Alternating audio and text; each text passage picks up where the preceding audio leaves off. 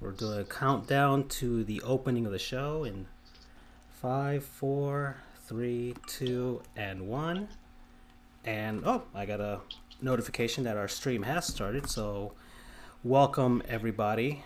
This is episode 20. 20. Yeah, 20 of Sports Goofs. Uh, I want to make sure are we are we on all the networks, guys? Twitch, that stuff. Let's I- see. yes, yeah, I- I see we're on YouTube. That's perfect. And uh, I'm joined here by my my good buddies Charles, Mr. WWE, and Andrew, Mr. Orlando. Hello. I've been giving I've been I've been giving people Mister nicknames lately because I saw Gabe Glasser, a, a friend of ours from law school, and I call him Mister EOIR. Uh, I won't tell you the meaning of that, but I'm just giving people Mister nicknames at this point. Uh, I'm not gonna give myself one though. We had a really big thing about um, giving each other really random nicknames in law school. Um, like one of our classmates gave, I guess technically he's still a sports goof, Doug. Yeah. Um, Dougie Souls was his nickname. Uh, another one was um, Scotty Norbs. Uh, so, so pr- Charles much- knows who we're talking about. So pretty much any name, a one syllable name or a one syllable name plus an E at the end, and then their last name shortened and then put an S to it. Yeah, essentially that was it. Um, all right, so we have there's a ton of NHL games on tonight. Uh, we are down to the final fours for for men's and women's basketball. We are down to the Frozen Four in NCAA hockey, Men's. uh, men's hockey. The women's hockey is already wrapped up.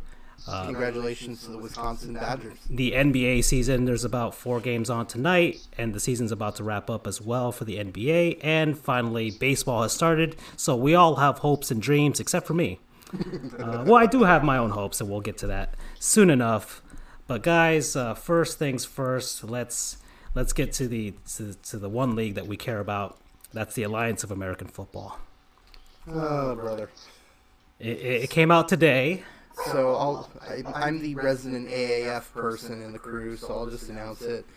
Um, so the AAF, it's uh, basically its owner in a sense because he's the majority owner based on how much money he put down. What was his name? Polian or Tom Dundon. What's that? Napoleon. The the Hurricanes guy? No, the Hurricanes guy backed out, right? No, No, he, It's he that guy? came in and invested. yeah, Tom Hurricanes Dundon. owner. Dundon. Thank you, Freddie, and welcome to the podcast. I knew I could count on you. Freddie. Dunder Mifflin from from from The Office. Um, BU. Fuck Wisconsin. Well then, we are already starting off on a good note. I'm assuming that's his uh, Charles, his uh, yes, the AAF is done. dun dun. dun. It was killed. It should be on Law and Order. well, it's not killed officially. Let me let me clarify that they have just suspended operations, which means that they are they haven't officially shut down yet. I want to make, that clear. So they're essentially like the Arena Football League, which has like 40 of their teams suspending operations or something. Um, but all indications are in the next couple of days they will officially shut down entirely. So let me just give some background on this for anyone that doesn't know. So I don't know all these details, so this is good for me. So back in February, it was I think the the AAF was two weeks in. There were rumors abound that they didn't have enough money to even pl- uh, pay. Um, in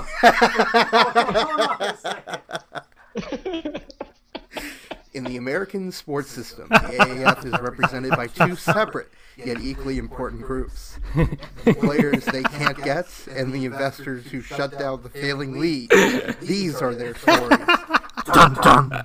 Credit to you, Locks the Fox. Oh, that's great. That is uh, fantastic. Shout out to Locks the Fox from Reddit for that one. That's beautiful. Oh, brother. uh, goodness.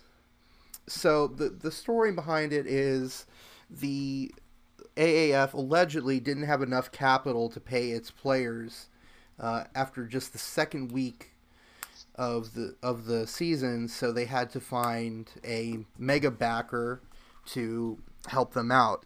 And that mega backer was Dundon. I forget his first name.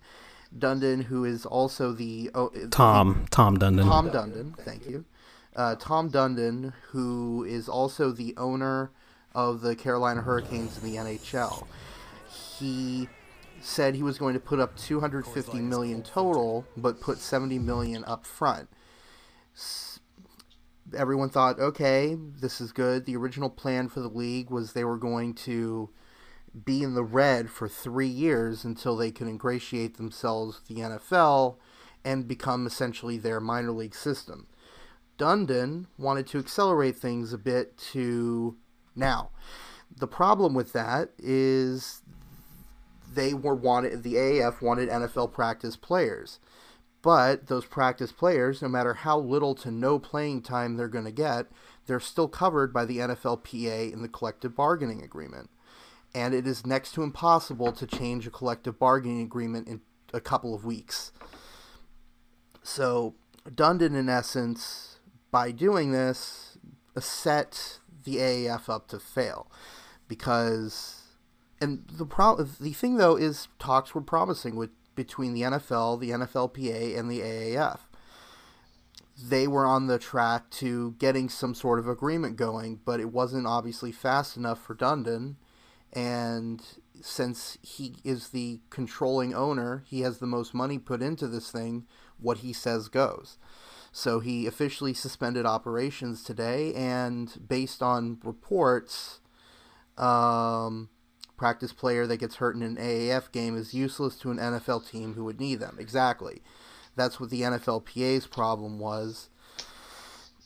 But Dundon said, You're going to give us this, or we're going to shut down the league. And he didn't get it, so he shut down the. He didn't shut down the league. He suspended operations. Um, but based on the tone that interviewers gave, uh, it looks like this isn't going to be uh, they're not going to be restarting anytime soon. So this is probably the end for the AAF. Okay. Um I mean, it's too bad. Like I I wanted to talk about essentially why I think it failed. Um, for, for, for one, I think it was essentially what this Tom Dundon did. It's trying to shoehorn or trying to rush this whole he was basically uh, doing the, the DCEU version of of minor league football, just trying to just trying to get it out the door and see if how quickly you could get it to happen and you know be successful like other minor leagues, but he he couldn't do it.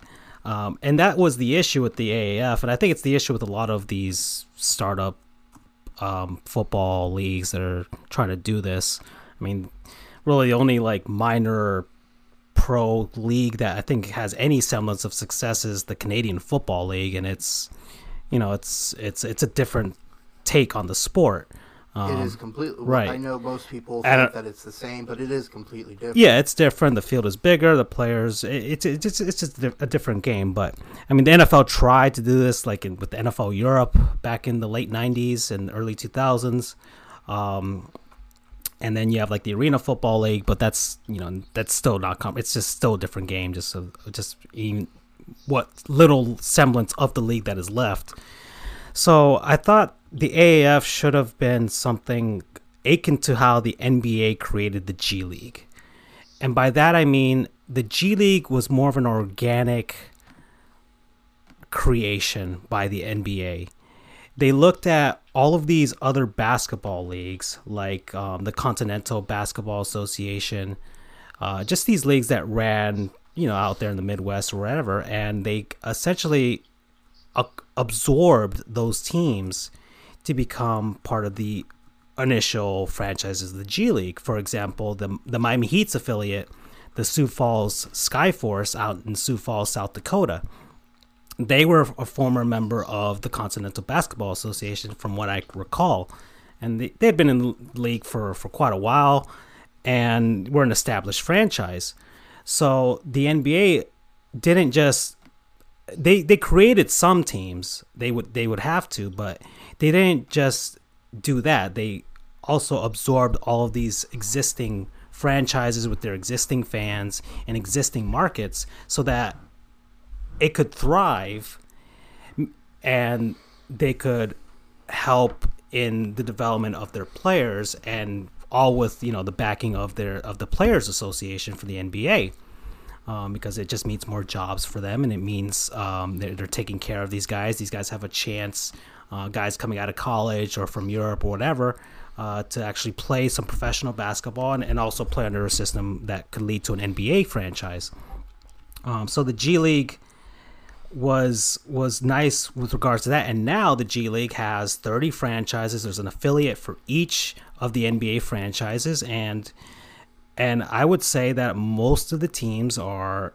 are successful in a sense, but at the very least they've spread the market for basketball, and it works. I think had the NFL, if the NFL tried, or or the AAF had tried to, maybe not like the, the big massive TV deals. They tried to, you know, have so much fanfare, so much noise about it that it kind of killed them in the end. Like they should have just kind of laid low, been a little more subtle about it, and then maybe in like if they could sustain themselves for three or four years, then start, you know, pushing for that type of stuff. Well, like I said earlier, the plan from Bill Polian and the rest of the original AAF investors right. was to essentially operate in the red for the first couple of seasons.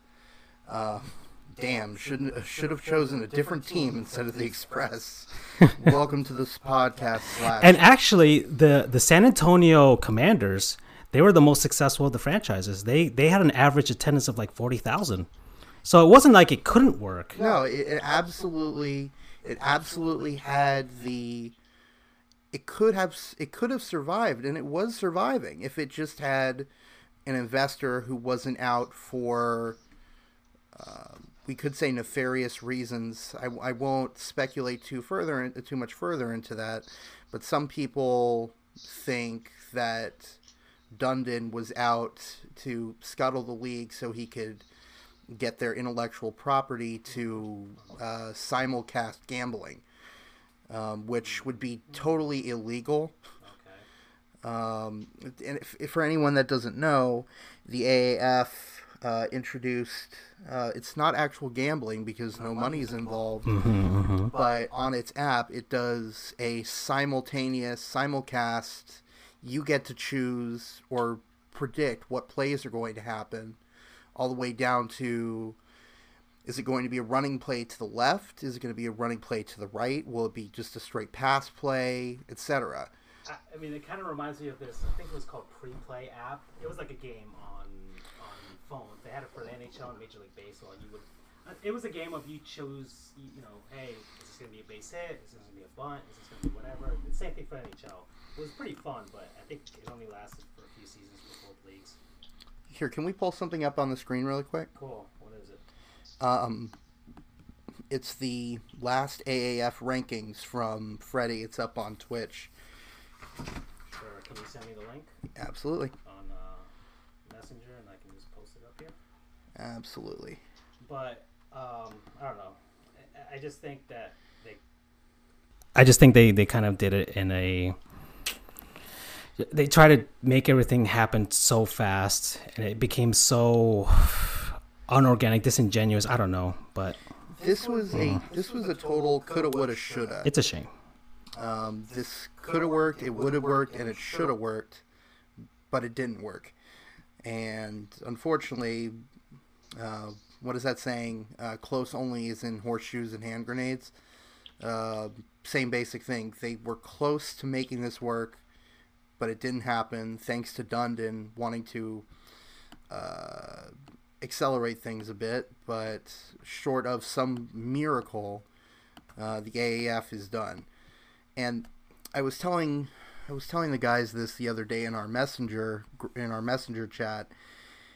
I think the AAF was the last. I know the XFL is coming next year, but I think if the AAF couldn't survive, that is they were the last hope for another pro football league, even if they weren't directly competing with the NFL. Um, that went by the wayside a long time ago. I think the XFL was the last possible chance for that to happen. Uh, and we'll see what And happens who with know- that. And you know how that turned out, the 2001 version. Um, I blame Mix, Vince McMahon in part. The AAF tried to launch with short run up in order to beat XFL 2.0. That's that's a nice segue to see what Charles thinks about this.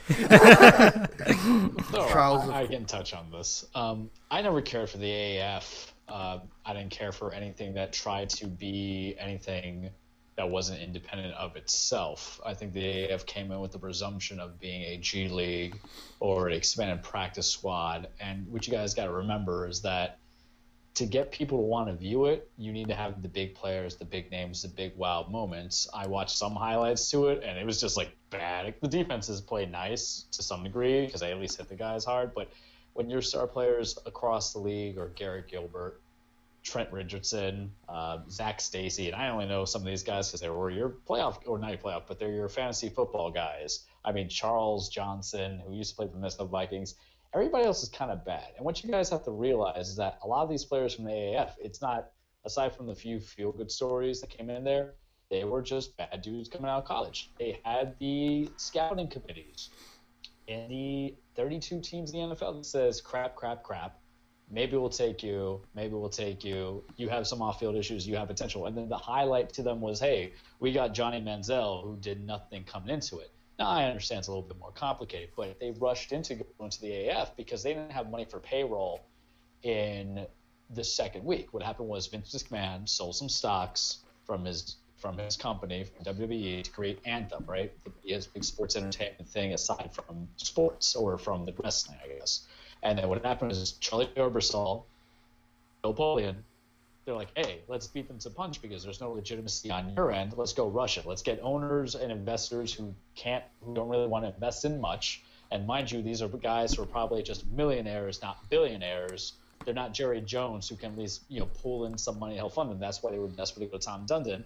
So I don't feel bad because what's the whole idea is that you sold out too quickly and you couldn't keep your end of the word. You can keep your end of the bargain. You didn't create exciting football. You didn't have an image. And it's one of those things where, and listen, for those who know that I'm a wrestling fan, I have gripe with Vince McMahon. That will be heard later in the day. um, but Vince won out because he's being patient with it. They can build the XFL, at least have an idea where the AAF's failings are, and you know take those failings and work from there. Maybe the idea of that we shouldn't, because you got to think of all the money that's going to be owed to the NFL, to TBS, to TNT for the broadcasting rights that they put in there. That there's going to be nothing to broadcast.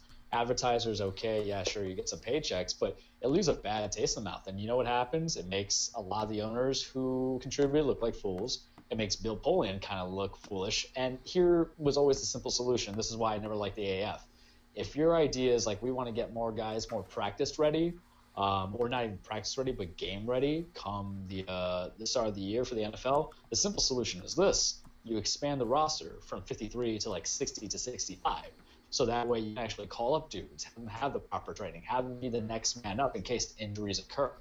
And here's another thing about the AF. Why would I want to take a chance on guys who came out two or three years ago, four years ago even, when I have a new crop of guys coming in from college football every year? Whereas I don't know what the XFL is going to do, but something tells me they're going to want to be away from the teat of NFL, Roger Goodell, and everybody else, and be their own independent person. There are single, there are single independent female guys. They didn't need no man, and they might be more successful to that.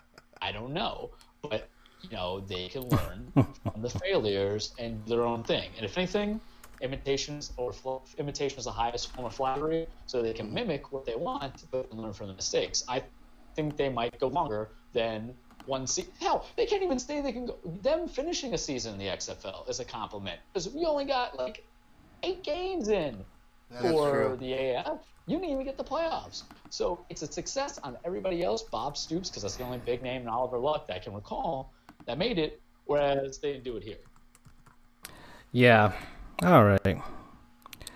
Uh, oh, but there is one thing actually before we move on to this this thing that I posted up actually. Um, uh, so I think uh, me and Andrew were here uh, Saturday setting up for the show, um, and we happened to catch what was the game? The San Antonio Commanders? It it was- San... it was no, it was Memphis Express, right? It was the Memphis Express Versus Orlando. Uh, was it? Yeah, it was versus Yeah, the Orlando was. Apollos. They Yes, were upsetting them. Um, and of course, for anyone that, well, I think everyone knows, Johnny Manziel, Johnny Football, was signed to the Memphis Express. And, well, the background is he had started the game initially, I believe. I didn't catch the beginning of the game.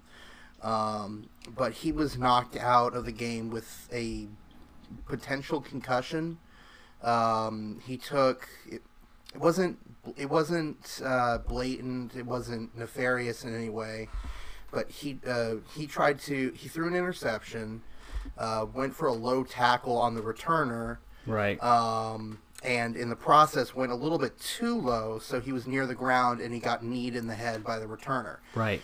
again, it was. I don't think anyone would think it was a nefarious hit. It wasn't intentional. He just got in the way of a guy running.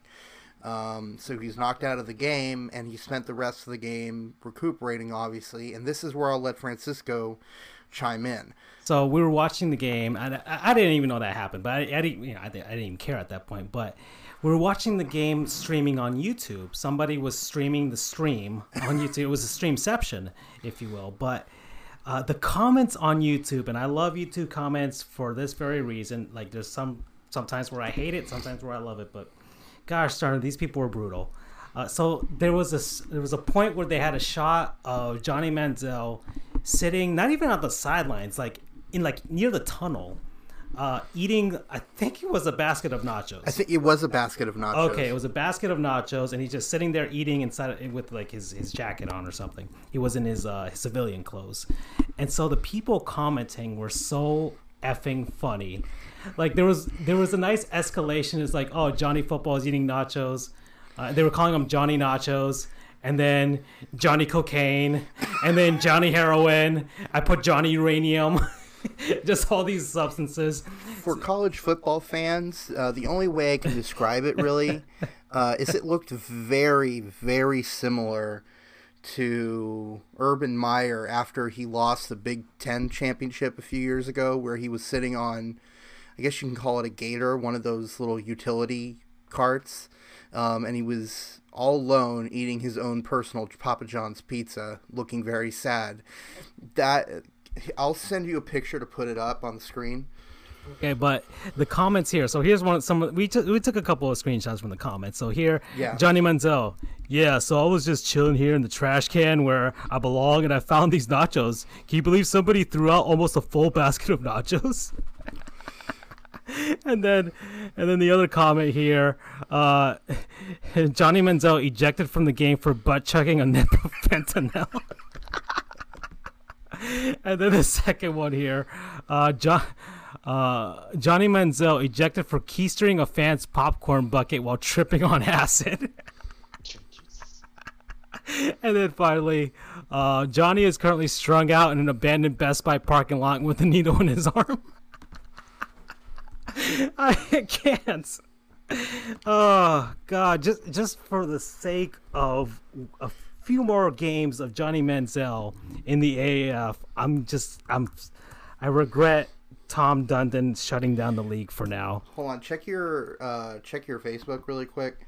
Uh, thanks to Freddie, he got there before I did. Um, I want to show like a side by side comparison between Urban Meyer and Johnny Manziel uh, because that was the very fitting. Where where did you send it? Uh, Facebook right now. To me or to the to the to the Group. Sports Goofs to the group? I don't see it. I see Frozen Four. It should be there in a sec. All right, give me it. Alrighty. Uh, I'm also trying to pull up a picture of. if not, I can Google search it. I'm assuming it's on Google. Yeah, Um, let me see. Was it Urban Meyer eating a bowl of nachos? yeah. Oh no no no! Urban Meyer pizza. Oh, there's a. gi-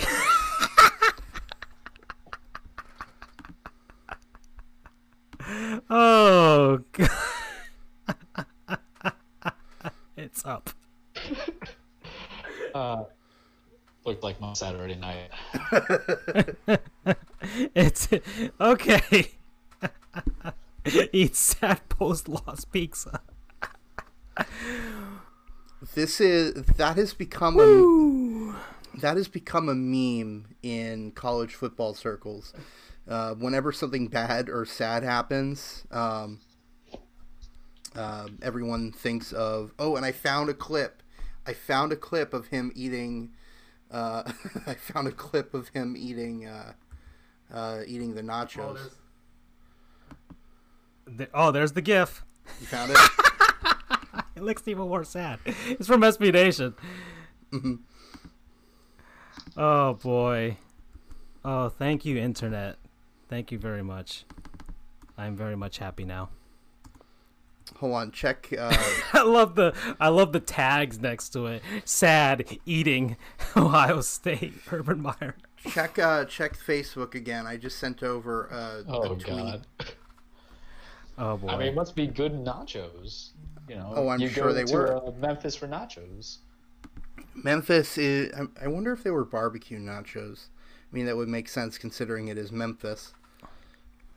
All right. Why? Okay. This you you sent me this. Let's see what this is. okay. Yeah. That, that's the, yeah. There it is. Trying to see if it can play, but if it doesn't, regardless, believe me, he's eating the nachos, and it was funny. Okay. All right, guys. Uh, is that our? Is that the end of our AAF coverage for now until the sun blows us up?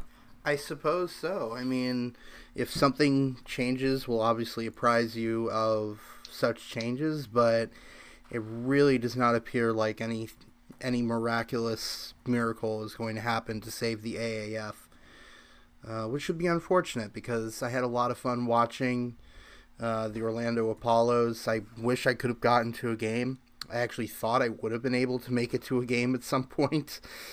Um, alas, it was not in the cards. And actually, speaking of Orlando, you brought up That's true. It's actually our, our thumbnail. They are forever the AAF champions. They are the 94 Expos of the AAF. exactly. If anyone that doesn't know the Montreal Expos in '94, they were the top team in the league, had the best record. They were all but guaranteed to make it to the playoffs, and were definitely the front runners to win the World Series. But then the '94 lockout struck, and that wiped out the rest of the season. And then they went back to media. it was a player strike. It wasn't a lockout. So it was Player strike, sorry. You know, so, Um, uh, blame on both sides there. Yeah. Uh, and then they went back to mediocrity after that. Uh, yeah, uh, yeah. But uh, okay, guys. Uh, moving on. Uh, just some uh, NFL thing. Uh, I just wanted to get this out of the way. Um, so NFL draft hats have been revealed. Uh, I don't watch the NFL draft. I couldn't care less because I'm a Dolphins fan. Even though I should probably care because our season is going to be a tank-tastic uh, endeavor in 2019.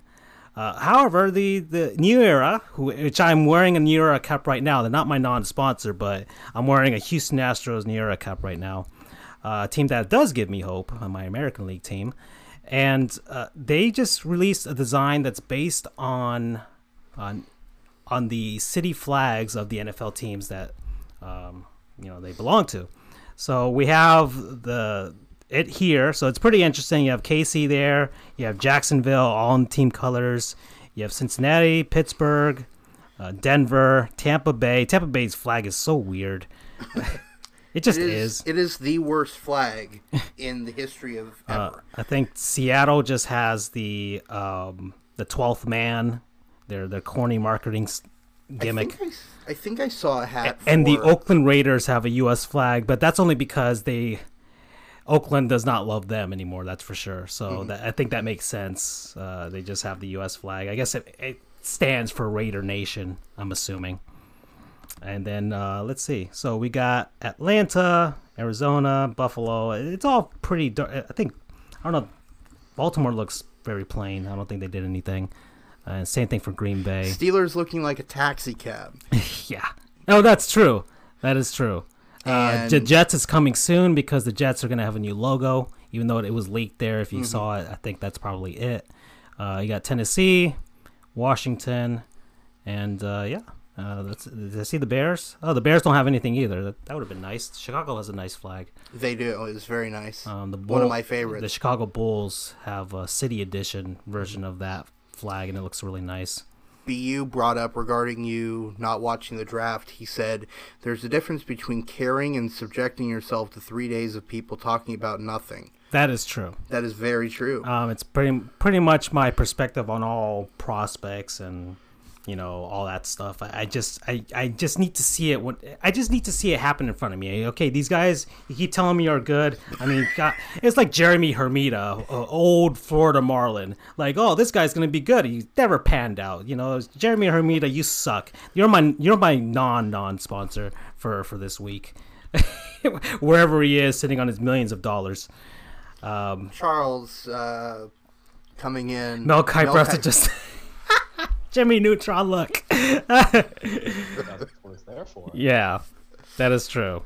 Jimmy Neutron was on TV like a couple days ago. Really? Yeah, the movie like on Showtime or something like that. I didn't watch it though. I didn't watch. I don't like the movie. I don't know why. Yeah. Oh, got a blast. Um, all right, so that's our football talk. There's nothing else. I was gonna talk about Le'Veon Bell's horrible music video, but But we're running out of time. no, yeah, we're already half an hour into this, so Well, there was a lot. We've been gone. Well, we've been yeah, we've been we've gone been gone for three weeks, but there was, I guess you could call them AAF uh, suspending breaking news. I guess you could call it that. Uh, We we were suspended a little less than the AF. That's for sure. I think we'll be. We were a little. less. I think. Oh, there was a comment uh, that I posted on our Facebook page where somebody commented. So you're you're telling me that Big Baller Brand lasted longer than the AAF? That is just awful. That So it's as far go ahead, I'm sorry. no, no, no. Go ahead. I've been, I've been. Oh, as Talk far as as far as I'm concerned, we lasted longer than the AF. This is second season of the show, you guys. Think about that. What that three week break was. That is true. That is true. This is our twentieth episode, so we have lasted longer than the AF. Uh, we've lasted longer. We're in better financial condition. Although we did suspend operations a couple of times. One But of we are still we are still- running. We are the Arena Football League of podcasts. There's only four of us, and some of them, that fourth one, we're not even sure if we gets there. well, but technically five. yeah, technically five. It's basically that. Um, okay, so uh, all right, Andrew, let's let's go to a, a more cheery topic, the Fulmer Cup. Let's see who got arrested. Oh yeah. So, uh, let me pull up the information here. Uh, I just had it here. So, for those of you who don't know, and I guess I will do the disclaimer, we are not You the know- you official know- podcast of the Fulmer Cup. Unofficial. Did you say unofficial? I say we are not the official. Oh, but sorry. yes, we are not the official podcast of the Fulmer Cup. The Fulmer Cup is a creation of the Reddit uh, board college football RCFB. Uh, just a group of college football fans that are crazy about college football beyond anything that I've ever seen. And uh, they love college football so much that they've created a competition called the Fulmer Cup, uh, named after, I guess, a former coach, you said, It was a or former, athletic coach. director, or something like Well, regardless, uh, former coach at Tennessee. Right. Essentially, uh, counting up the arrests and creating a point system to award a, a college football uh, organization so that they can be the off-season champions. So, uh, Andrew, what you got for us? Well, since we were off the air for three weeks, um, we had quite a bit of action. Uh, most of it in the SEC. So we had counting one, two, three, four, five, six, seven, eight, and nine arrests. Uh, any ranging anywhere from possession of marijuana all the way to I don't want to bring it up on air since it's it's kind of dark, but let's just say um, there is a special place in hell. Allegedly, we don't know. It, innocent until proven guilty, but if they are yeah. guilty, But we're the only only the arrest count. But yeah, exactly. But if it's guilty, this person deserves a special place in hell. Um, of course, you can go to the Fulmer Cup website to see what I'm talking about, but I just don't want to bring it up on air. okay, that's fine. Um, anyway, so nine arrests. Uh, one, two, five of them came from the University of Georgia. I was just in Atlanta a couple weeks ago, so I, I, should probably when I when I pass by the College Football Hall of Fame, I should just be like, "Hey guys, you guys are winning at something finally." um, and like I said, the SEC was really on top of it. Uh, we had as the SEC should. Um, we had one, two, three, four, five, six, seven, eight of the nine arrests in the three weeks that we've been gone were SEC teams. And they say they don't care about education. We have Mississippi State has. Oh, don't don't let my brother-in-law hear that one. uh, Georgia, as I alluded to earlier, had five. Um, Tennessee and LSU were the other two teams. So okay. Very, and the the remaining one was a player from the University of Louisiana at Monroe. Okay, so the SEC basically in the last three weeks uh, have really stepped up their game. Uh, exactly. they're getting really bored out in those uh, middle of nowhere towns with those schools. Um, I will say this though that um, uh, as of last check, uh, Nebraska is still in the lead for most arrests. Um, we haven't officially awarded points yet, but in terms of actual arrests, Nebraska is still in the lead. Alrighty. All right. So that's that's that basically it. That's basically it. I mean, um, I don't want to waste. There was so much going on that it, it would take forever just to go in and dissect. Yeah, I mean, but we can we can rest assured that the SEC has come come out strong. Oh, absolutely, no question, absolutely. Yeah, as they as they they are wont to do. The SEC has nine total arrests. Just upstanding individuals and they, they were slow for the first couple of months. They had one in January, they had one in February. They came on strong with actually ten. I haven't input the. I mean, it, was March, 11. spring break, so that that causes a lot of uh, a lot of issues there. Actually, eleven because I forgot to input the two that happened today. As a matter of fact, two Georgia linebackers were arrested four hours ago for the possession of marijuana. Okay. Alrighty. Uh, uh, yeah, that's our Fulmer Cup update, guys. So we'll head on back here to the main screen now. We've we've covered we've done all our football talk for, yes. for this time. We've talked about football. Uh, finally, we are. Um, I, I think I'd like to talk about baseball. If you guys want to want to head on over to that. I can always talk baseball. Okay, so opening day finally happened, even though it really technically did happen in in Japan, and we had a very appropriate send off for Ichiro Suzuki. Um, I'm I just want to say very lucky that I could see him in person play for my team, the Marlins. I he actually, graced I us did, with our presence.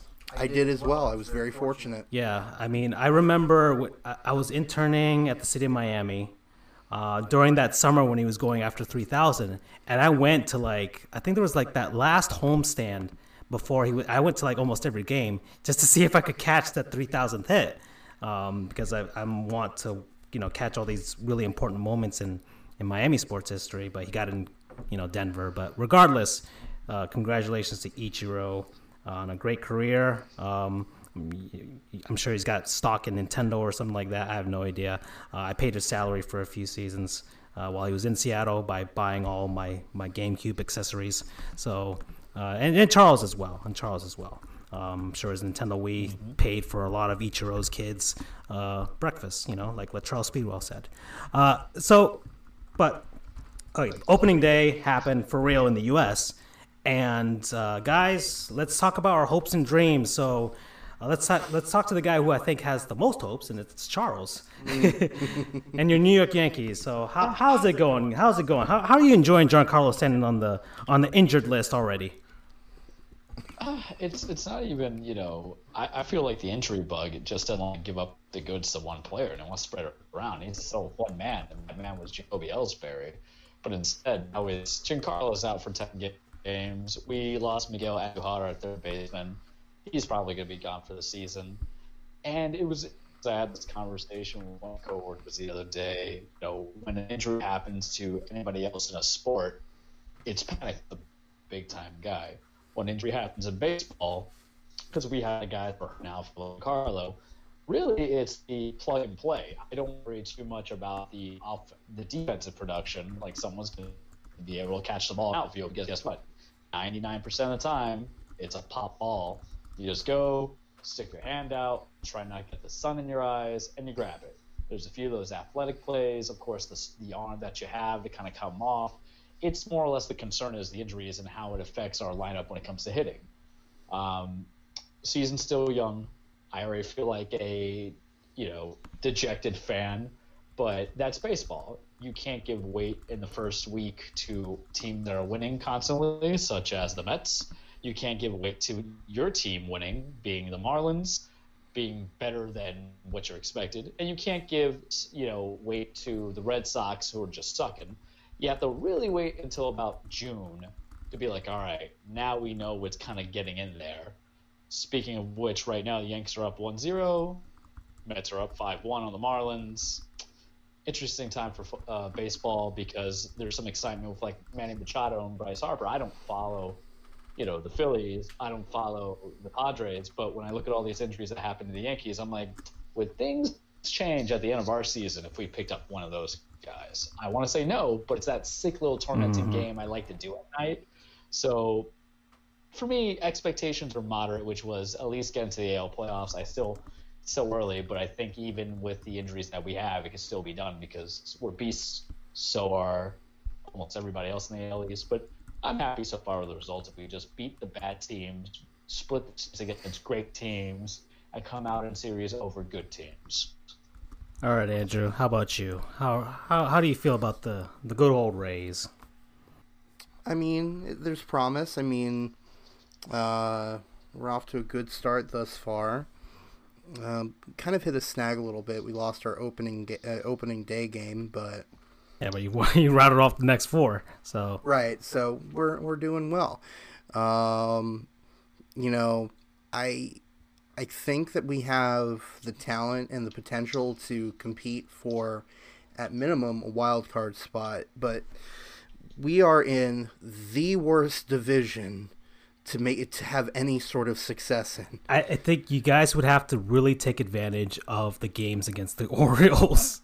Essentially, you'd have you'd have to take like fifteen. I think what eight of those eighteen games. Absolutely. Um, and and hope that I guess the Blue Jays kind of like uh, are in that sort of like mediocre level to, to mm-hmm. rattle off some wins against them. At least take you know seventy five percent of those games too. Yeah, we'll have to be next to perfect. But you guys finally paid Blake Snell. Yeah, and that's that's great. I mean, he had a, a bad opening day, obviously, but everyone has an off day. But Blake Snell, the reigning AL Cy Young winner, he is going to be a, he's going to play a major part in whether we uh, make it to the playoffs this year because he is our best pitcher. Um, obviously he won the Cy Young, so he is going to be the best pitcher. He is nasty stuff. Uh, he he's a tough pitcher to hit against.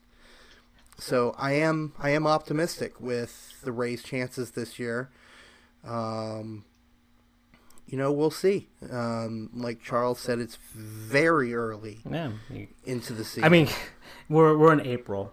And I remember I made the comment, I think Cesar, when I was talking about like the Dodgers and the Padres don't face each other until May. Um, Dodgers and the Padres have started off well, but he's like, "Oh, come on, it's the Padres." I'm like, "Okay, well, it's April. Weird things are happening. The Orioles are three and one right now. Nobody's expecting them to to to rattle off 90 wins or something like that. But you never know. I mean, baseball can get weird sometimes unless they found a moneyball strategy to to get them there. Uh, I have the least hope of everyone because my good friends uh, go down the standings right now, and as I look at the current score on the on the score crawl that we got right there, I'm a fan of the Miami Marlins. Now we're two and three. Uh, we were able to split our series against the Rockies, who are projected to be a good team this season, and they made the playoffs last year. Um, we're already losing, I think, five to one to the Mets in the first inning so it doesn't give me much hope. Uh, I'm not going to kid myself about this. Our season is going to be about tanking, um, and I hope the tank is is beautiful. I hope it's glorious, because I, my friends, am a like when I see a potential for a great tank, I'm all for it. Uh, it's it's and it'll segue into my Panthers talk later, but when there's a potential for a tank and you can really do it, you should go for it mm-hmm. because there's no point in trying to go for it and essentially being what the Miami Heat are and trying to get a sliver of a hope that you could do something, but you're still a pretty average to mediocre franchise. So, or essentially what the Miami Dolphins have done for the last 15 years. Um, or 20 years actually. God, it's been so long. Man, the Dolphins suck. Uh, I had to sneak that in there. Every team in Miami sucks right now, um, even the Heat. But the Marlins, it's about tanking. It's about building up their farm system. I, I, I still believe in Derek Jeter, um, in, in in the god of of Charles, uh, and the Marlins just have to build up their farm system for the next two to three, four seasons um, until we can actually uh, see if we can prove and pay some of these guys and keep them and make a run at the World Series. But I don't know. Uh, it's not a it's not a what it's not a hundredth anniversary year, so I don't think we're gonna win. Unlike the the, the little uh, the little thing that um, Andrew pointed out, and I actually want to show it about the, the, the correlation between the World Series logos and the Boston Red Sox winning World Series championships. Well, it's no secret. I mean, I think anybody that follows Chris Creamer, uh, who runs uh, sportslogos.net, which is kind of the definitive site for anything and everything sports logo related. Um, he knows it. Like practically anybody who's a logo file knows this there is a correlation, like between World Series logos and Boston Red Sox World Series victories, as you'll see here in a second. Every World Series, so 2004, 2007, 2013, and 2018. So as you can see, so there's 2004, uh, right there, World Series 04. There's 07. There's a let, let's go.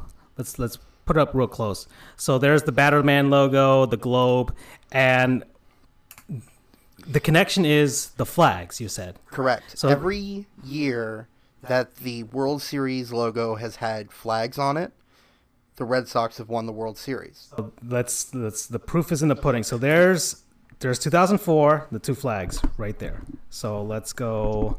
So in 05, there was none. In 06. Oh yeah, sure, Charles. 04 was rigged. There was none.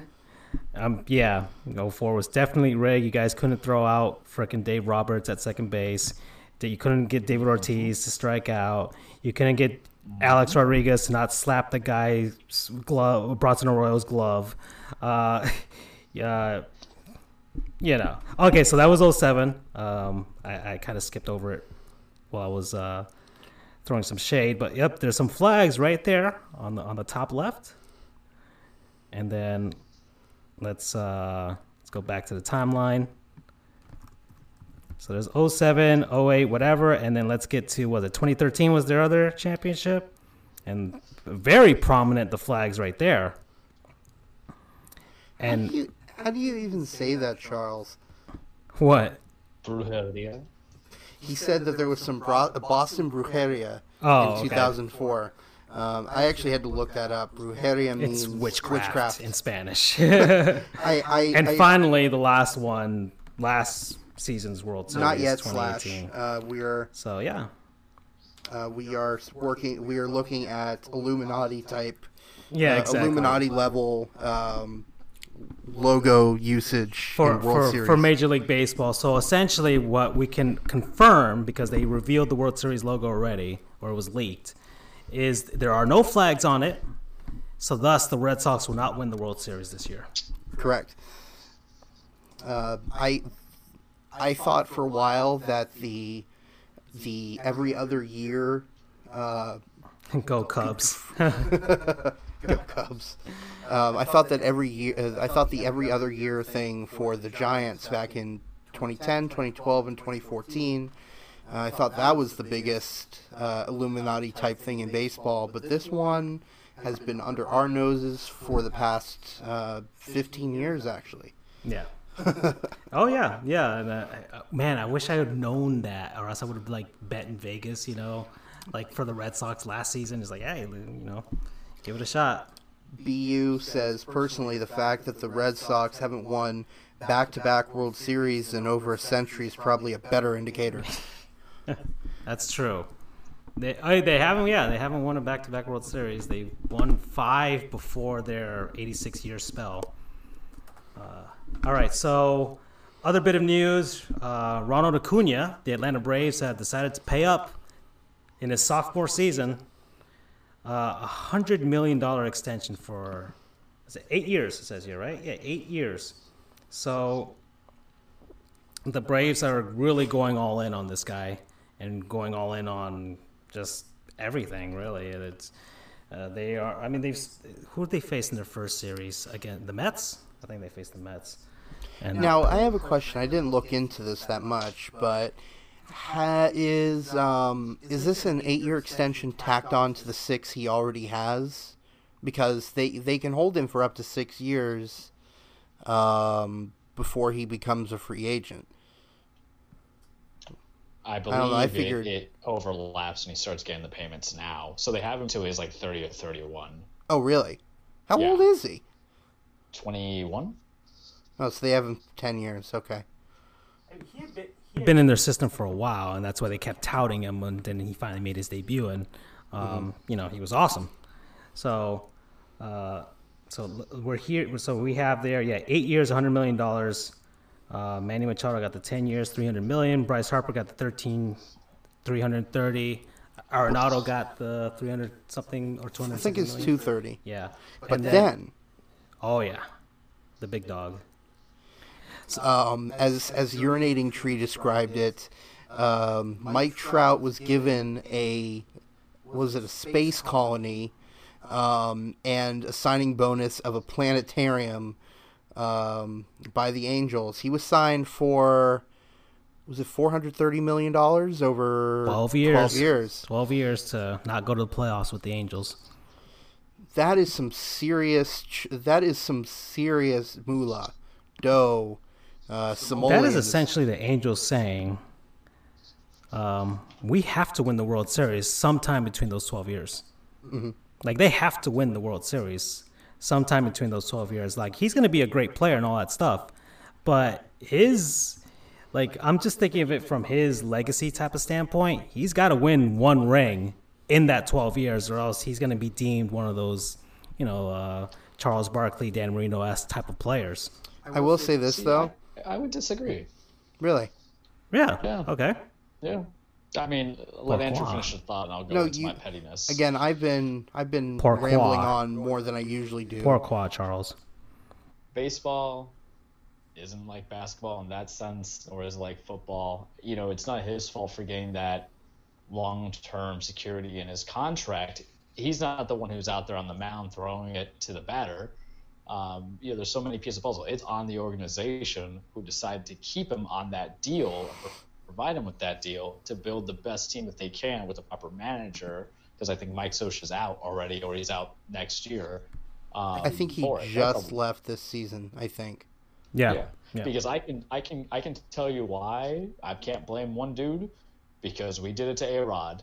And the only time we got Rodriguez a ring is when we had to go out in 09 to get CC, AJ Burnett, Mark Teixeira you, you know, baseball is as comprehensive as a team as possible. Whereas for Chuck, it's a different story because he had to play true defense, unlike because you know there's that theory that there's no such thing as real defense in baseball, just quick hands and quick legs.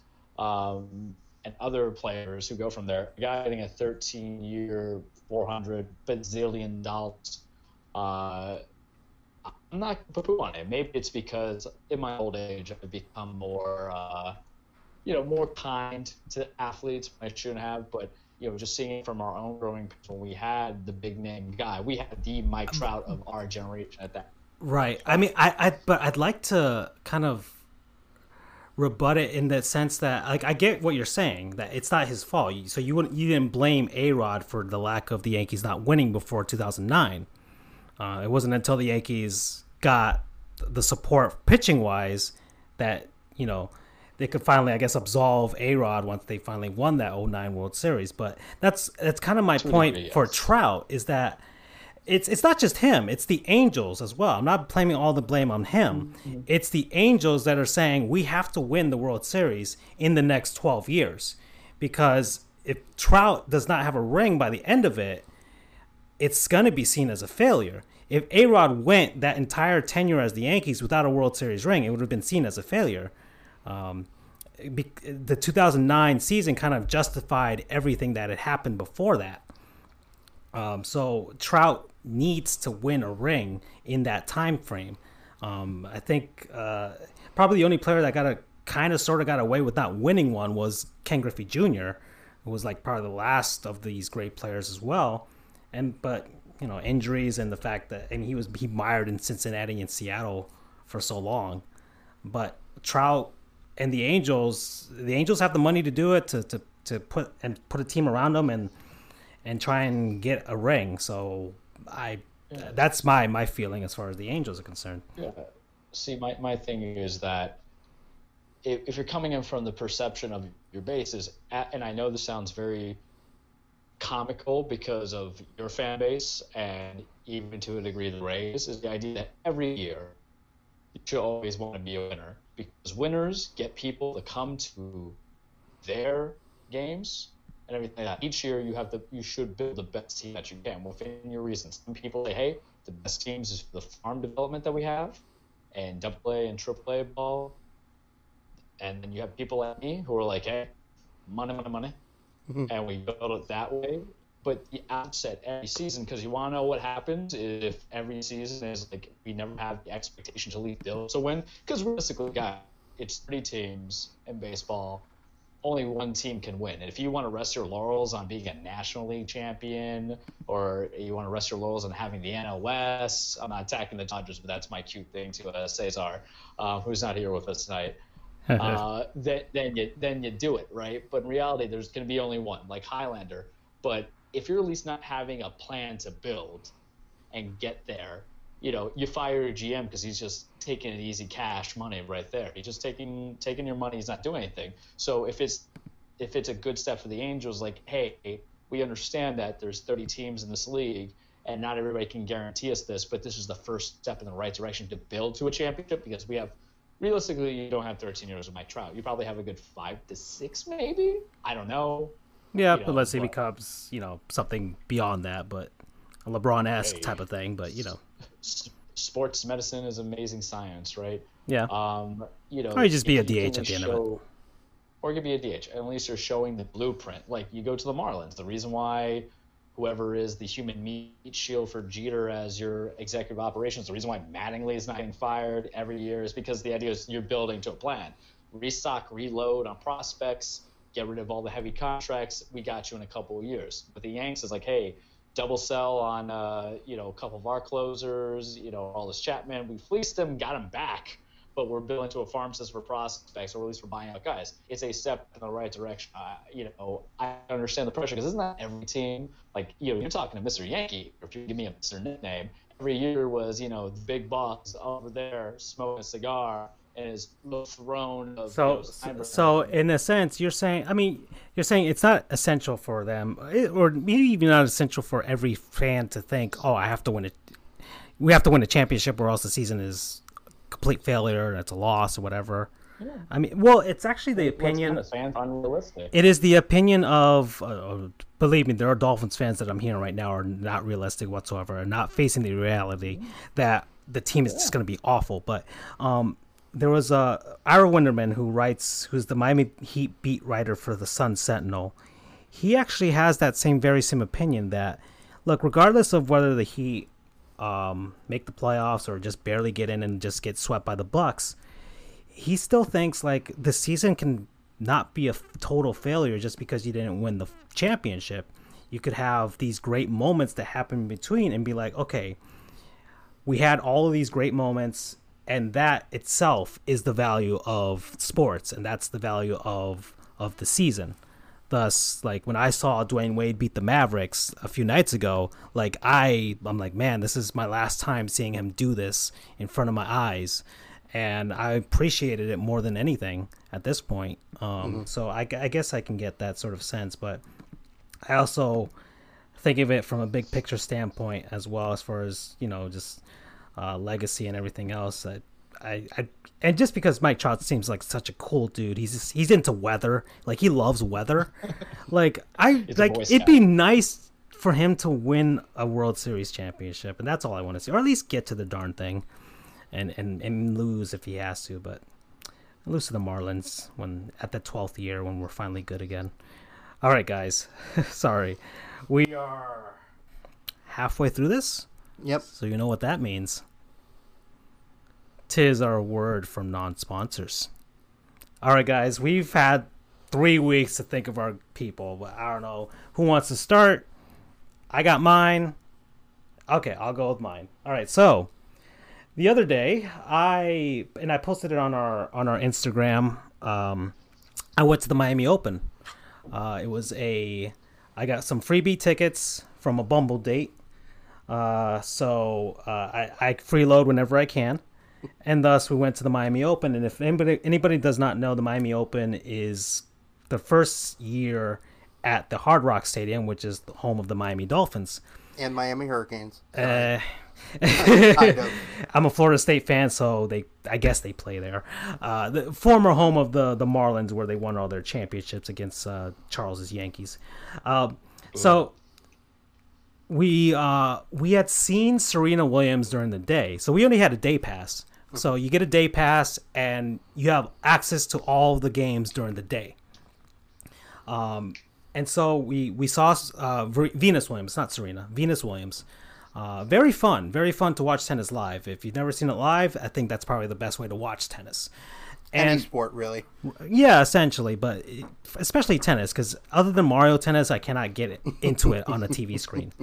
Um, so we were leaving the Venus Williams match, and these two old people, this couple, this very old couple, they walk up to us and they're like, "Oh, are you guys together?" Like, "Yeah, yeah," and you know, for for that day, and we are like, "Yeah," and they're like, "Oh, we're not gonna go to the night, um, to the night matches, so here's our two tickets." And so they gave us these two tickets, and we're like, "Oh, this is great! This is fantastic!" We thank them a lot of stuff, and so um, they were club seats at Hard Rock Stadium, like like just like if it were for football, they'd be fantastic tickets. Lucky bastard. Yeah, so I was in the club section of, of the Hard Rock Stadium and I hadn't been there since 2013 when I saw the the Seminoles beat the Hurricanes. So um so I I hadn't seen the, the football stadium in a while. It's completely renovated. It's like a new building essentially. So kudos on the Dolphins, but my non-sponsors are those two old people. I don't know who they are. I don't know what their names are. But thank you very much for those tickets. Uh, I can now say that I saw great tennis players, and um, yeah, those are my non-sponsors. Two old people. Uh, promo code um, uh, Gilf. Gilf. Gilf. oh. There's some people using a different uh, non-sponsor sponsor search engine on Guild. what okay. Did, what was what did I don't understand this, bro? That's dope. NGI free tickets. Not gonna lie. Oh, Not gonna lie. N- NGL. Okay, Charles, you want to go next? Oh yeah. See, you guys, April is typically one of the most wonderful times of the year you got you know the the race of playoffs or basketball heating up to a big final ending. Uh, you got baseball coming in, but it creates a sensation, an excitement, a sense of mania, huh? Because, ladies and gents, it is WrestleMania oh. season. Oh. This the WWE I, Network. I think we should combine this both into a spon- a non-sponsor, but also his WWE. We, we should segue into it at some point. Yeah. Okay. We, we could segue because I got a mouthful put in, but to give you guys a little taste before we go into the main one. So the WWE Network, I'm a I'm a big wrestling fan, but there was a period of my time where I didn't want to watch wrestling because some of the matches were crappy, the storytelling was awful, but I didn't like to pay pay per view money. Pay per view money was typically fifty to sixty bucks. I didn't need at a certain age to pay like 50 to 60 bucks to see like Torrie Wilson dance around for me or Vince McMahon get caught up in bloody. But then came the WWE Network, and you know, if it is the gospel, I am its prophet. Um, it's nine dollars and ninety nine cents a month, and you get over thousands of hours of content. You get to see all the pay per views, including WrestleMania 35 that you get to watch the eight hour journey of Vince McMahon's brain trust of destroying storylines for years to have other storylines command the excitement and the fatigue, but the beauty and the excitement. And you can even watch all the old matches. Remember those WWF days when it was Stone Cold Steve Austin versus The Rock? Remember when DX was telling people to suck it so you were in school doing the hand Suck it! boy? You're like, John, suck it. Or when you're the NWO and you're just telling everybody you can't be part of our clique because it's just too sweet you can relive that faction too for $9.99 a month. And including that, you can also see some of the WWE Network special programming, such as 205 Live, which I don't watch, but NXT, which has a pay per view this weekend. NXT TakeOver Brooklyn 4, where Johnny Gargano and Adam Cole go at it for the vacant NXT Championship, two out of three falls. It's two fantastic wrestlers. You get to see them on the WWE Network this Friday, and it's only going to cost you nothing. Why? Because there's typically a free trial when you sign up. I highly advise you do it. WWE Network promo code wrestling. Oh, oh boy! Hey, Look, look at this. Yeah, streaming live. You got a, a prepaid card you can redeem. You can watch it on your computer, on your TV, on your phone.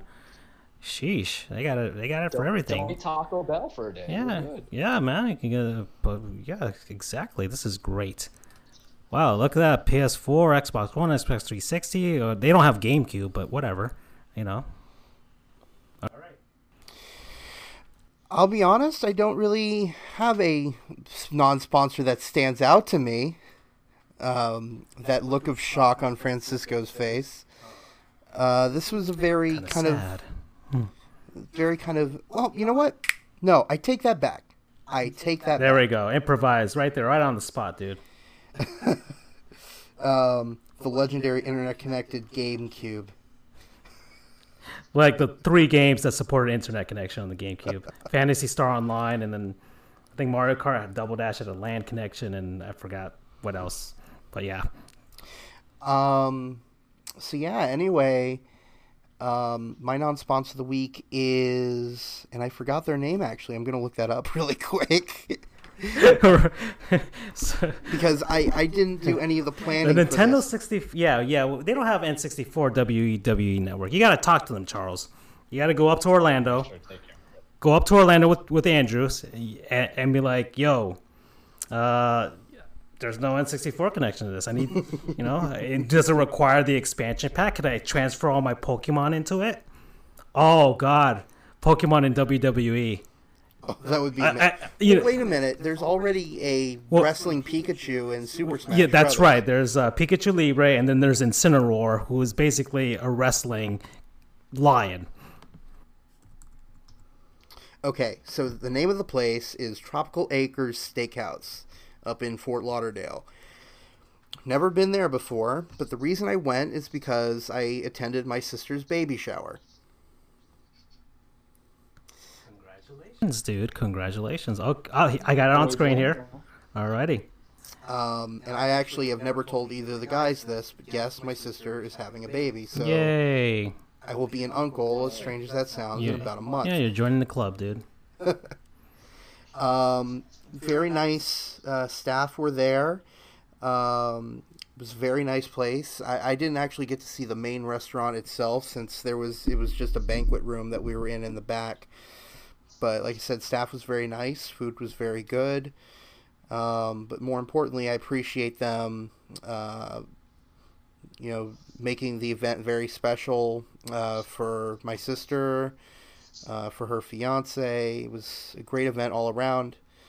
Um, so was much appreciated to Tropical Acres uh, Steakhouse off of Griffin Road in Fort Lauderdale. Ah, it's in Dania Beach. Okay. All right. Close enough. Yeah. Uh, keyword is uh, future uncle. Nice, dude. All righty. Yeah. Perfect. Congrats. Surf and turf. Perfect. Cheesecake. Nice. Love it. Okay. So that's our non-sponsors, guys. So Charles, Let's go back to the WWE. exactly. Uh, so Oh, wait, hold on. Timeout. timeout. Sorry. Um, I think Slash wanted us to talk about the The Mark- slash. the slash. uh, Okay. Not, not just the slash. It's slash eleven hundred. So eleven hundred times better than slash. Does anyone remember that episode of South Park where they were talking about Slash as if he was he were Santa Claus? okay, well, okay, that was an aside. Uh, okay, March Madness. That's right. It's a big thing that's happening right now. We should probably talk about it, right? Winter slash. That's true. okay, he remembers it. okay. Then we're down to the final fours finally We mi- for both we men's Missed, and women's. we missed literally all of March Madness. We missed Florida. State getting whooped by Gonzaga. We got to the Sweet 16, so what can I say? We missed UCF, com- just just barely, dude. Come on, almost. You're almost there. You, you're I'm- I'm- almost there.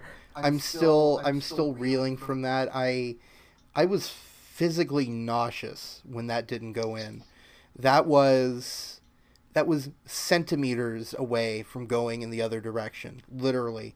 I'm not sure if anyone has seen it. I'm sure Francisco is going to pull it up on the screen right now, and I'm not going to look at it because I. I'm just gonna put up the bracket, dude. I don't want to give you any more uh, PTSD. Thank you. I, ugh, I, I was physically nauseous when that happened. That was uh, so heartbreaking. It was. It was worse than when. You, it was even worse than when UCF lost the Fiesta Bowl to LSU this past year. And I thought that wouldn't be topped, but ugh, Oh, that was so painful. I know, man. Um, but if there's any consolation, um, it's that Duke held basically the same score against its next two opponents. Uh, we lost by one, or they won by one against us. They won by two against whoever their Sweet 16 opponent was, and then they lost by one to Michigan State. Again, I I know this is totally relying on uh, what's that thing called? Transitive property. I mean, you could essentially say, I think some people even mentioned it on Twitter and stuff, that you guys may have created the blueprint on how to beat Duke. Exactly. Um, and the crazy thing is, everyone, a ton of UCF people or um, radio hosts, things like that, uh, including the official SB Nation uh, website, SB Nation blog, they knew what the blueprint was. They all knew it. And for some reason, no one else had picked up on it until Johnny Dawkins and the UCF Knights. I don't know why. It seemed it seems like a no-brainer in hindsight. The key is to not make them a full court team to make sure they can't go on fast breaks and keep them shooting threes from the perimeter because they they have zi- had well have um, it's going to be had, believe me. he is not going to stick and do. they they have Zion Williamson, who is a beast. Um, I tend to agree with everyone saying that he is the best basketball prospect since LeBron James, or maybe not that far back, but he is one of the best prospects in a long time. And he he can hit threes for sure, but his strength is in the paint. His strength is inside the arc, as is much of Duke.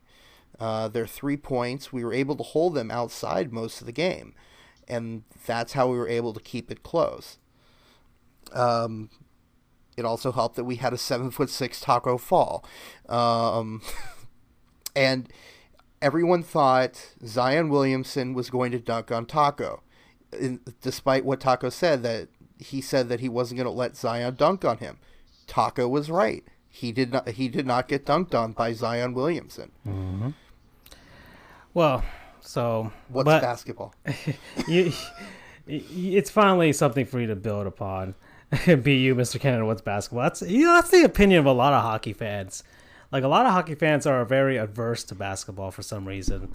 I, I've never understood why. Well, I can kind of understand why, but it, it's kind of like they play in the same time frame and all that stuff. So like, I guess it's kind of a, a rivalry in some sense, but uh, it, it's it's a. Oh, he says he's in the low major. That's why. Okay, okay. Yeah, he's a he's a Boston That, University that is fan. true. That is true. Um, but uh, what I said about hockey fans is also true too. It is less a hockey fan thing as it is our basketball team Oh, sucks. yeah, okay. No, I'm, I'm giving you kudos about that, Mr. Canada, because uh, there's a lot of irrational hockey fans. That's for sure. Um, let's see some of the comments as I was as I was talking. Tom Izzo chuckles at your pain. Uh, Tom Izzo's the head coach at Michigan State. Right, right. Uh, hard. I, I I disagree with you there, Charles. Uh, with you, Charles, and here's why. Michigan State has won championships. They've made it to the Final Four many times in the past. This was UCF's fifth time in the in the tournament. They had just come off their first ever win in the NCAA tournament, and they were centimeters away from taking down the number one overall seed. Can you imagine how much that hurts? Top culture pain. oh, dude. Okay. Um, hard to dunk on a man who is as tall as Treebeard from Lord of the Rings. um, and then rip my Vols. Yeah, that um, not a great showing there by the Tennessee Volunteers. Uh, sorry to say that. Slash.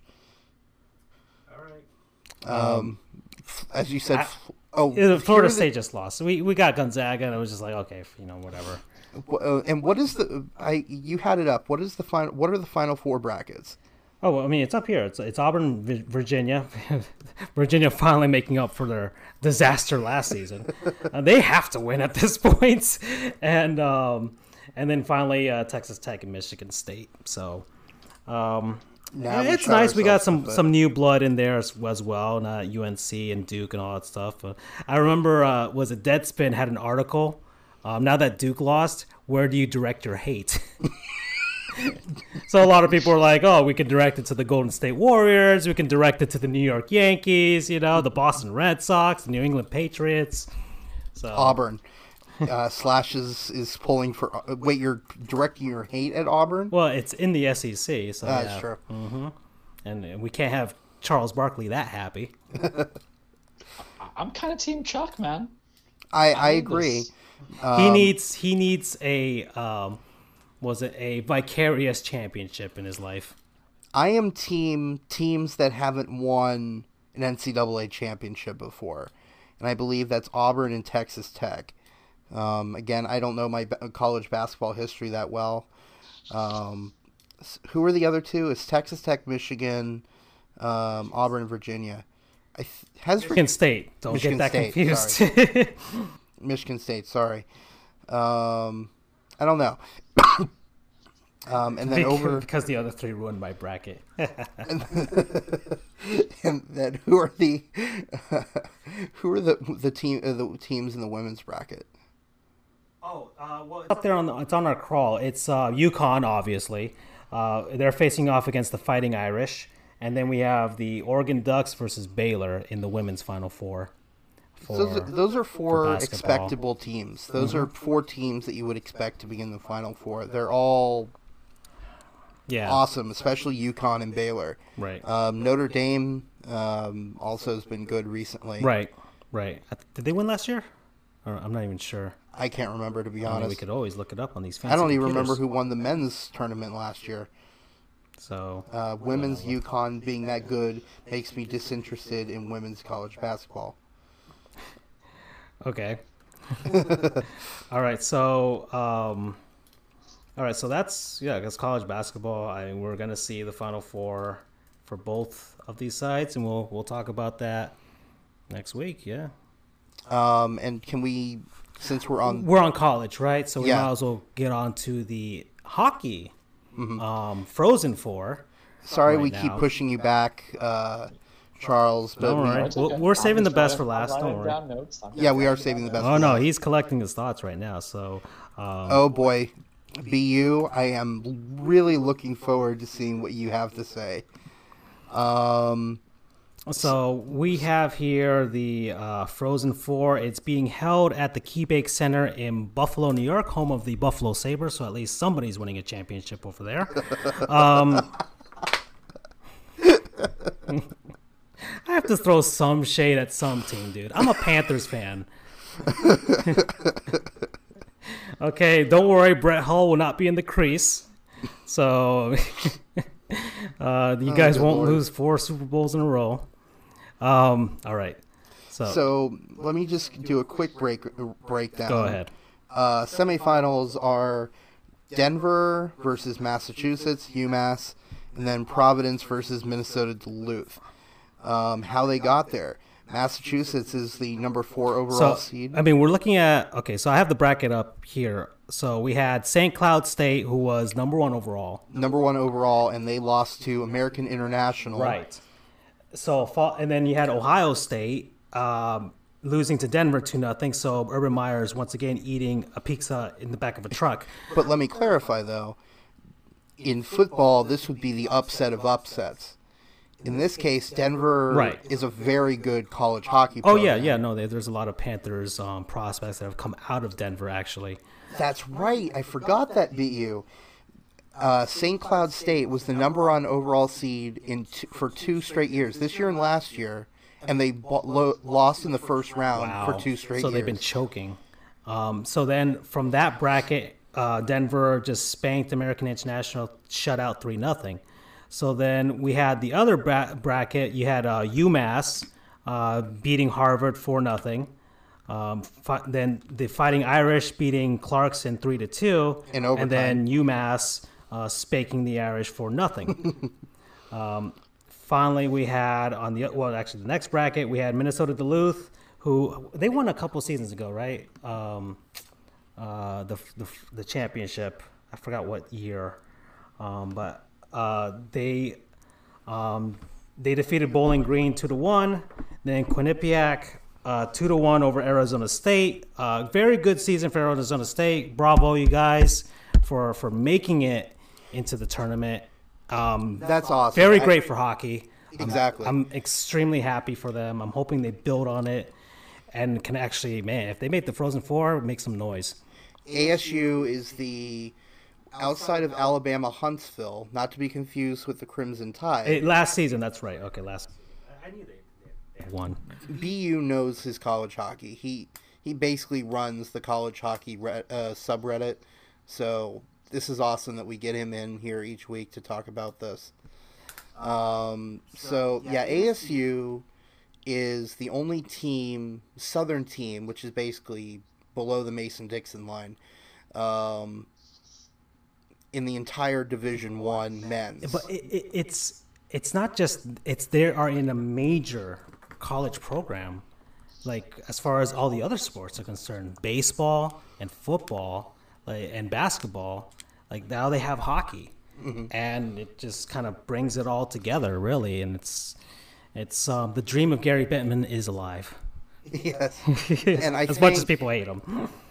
And look, a a lot of major, quote unquote, at least in football, major schools have club hockey teams um, at the division. Yeah, they, they play in the uh, the ACHA usually. Yeah. um, like UCF is there, FSU, Florida, uh, yeah, Florida Gulf Coast has a pretty good squad. Miami, you name it. Um, but none of them are anywhere close to Division One. But like you were alluding to, I think if ASU continues to be successful, um, and you, you'll have to correct me, BU, but I don't even think they're part of a conference, so they don't even have the the opportunity to get in as being a conference championship. They ha- a conference champion. They have to get in of their own merit. Correct. Yeah, they're essentially independent. Right. Um, it's like being Notre Dame, but worse, um, because they don't have the, in part because their current rank only sits like 500. Well, that's but it's great. It's great in the sense that they're doing it this way. It's kind of like when Bobby Bowden built up Florida State. he basically made, had the mantra any team, anytime, anywhere. And uh, I mean, the, the Sun Devils are essentially doing that. Right.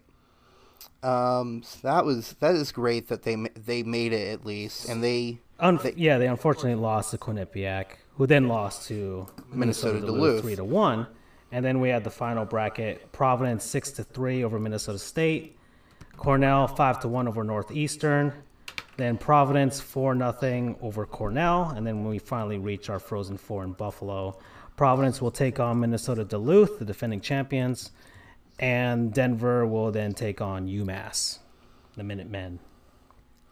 um, and then BU had brought up, uh, here is Minnesota Duluth, who won last year. They're trying to be the first back-to-back NCAA champion since Denver in the early 2000s. So that's v- very interesting. Also, do not get college hockey fans started about that Providence regional. I'm, I'm gonna have to look that up to, to be honest, but Um, and pr- just as a note, Providence beat the number three overall seed Michigan State. Um, I know some of these words, says Charles. um, and then I, before we move on to WWE, uh, the region. Oh, the regional was in Providence. Oh, hmm, so they essentially had they essentially had a home ice advantage. That's yeah. Well, I mean, but that's. I mean, you can technically have that in all the other sports too, as far as Right. Um, like Like, in college um, basketball. Like Memphis, for example, in the American Athletic Conference, men's.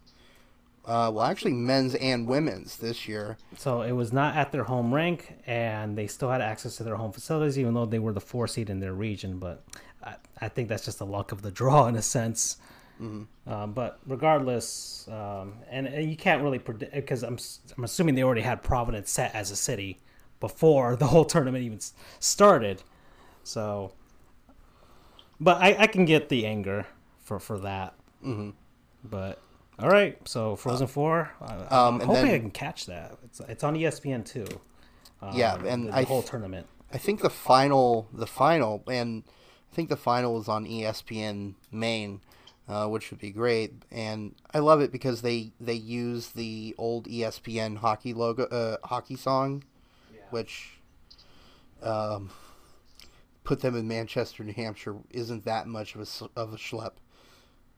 Uh, but uh, scheduling and all that sort of stuff. I'm Yeah. assuming. I'm sure Providence wouldn't have been happy if that had happened.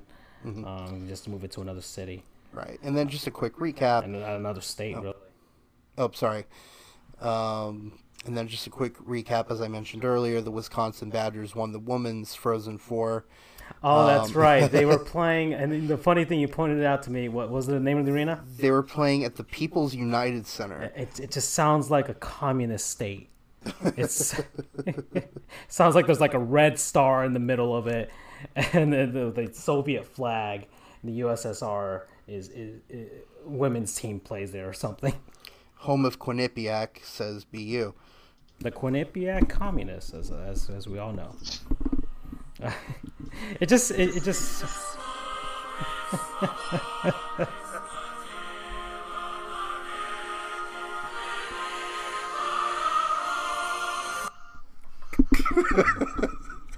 All right.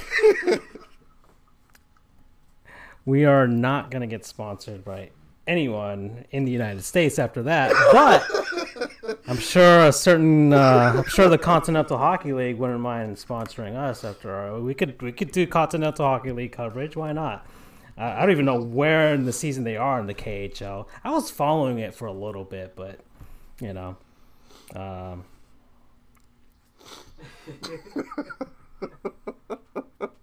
Putin just subscribed. okay, all right. So that's our our college talk. We're done with college. Uh, we are one hour and twenty eight minutes in. We still haven't talked about the NBA. Uh, I think we can leave it out. I don't know. uh, we we well actually uh, let's let Charles do his thing, and if we have time to talk about basketball, we can. Uh, Okay. because by next week we're we'll we will be really in the final week of the season, so we Yeah. can even talk about it then. All right, Charles, we're gonna let you loose. I can't wait for this. You know, some of the greatest things in the history of mankind have been told us. The Big Bang Theory.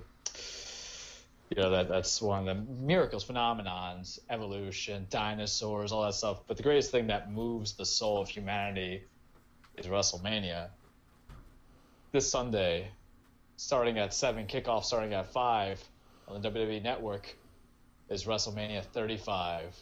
Now I can sit here and tell you why it's fantastic, but take your Super Bowl, take your Super Bowl. Imagine had a baby with like the World Series, and that met up with the person who had a baby with the NBA Finals, which had a baby with the Stanley Cup Finals, and they got together, and that baby was born, and that met like the Olympians of wrestling, Bay, and met pure Screen Actor Guild Award Oscars with some ballet and theater, and they fuck.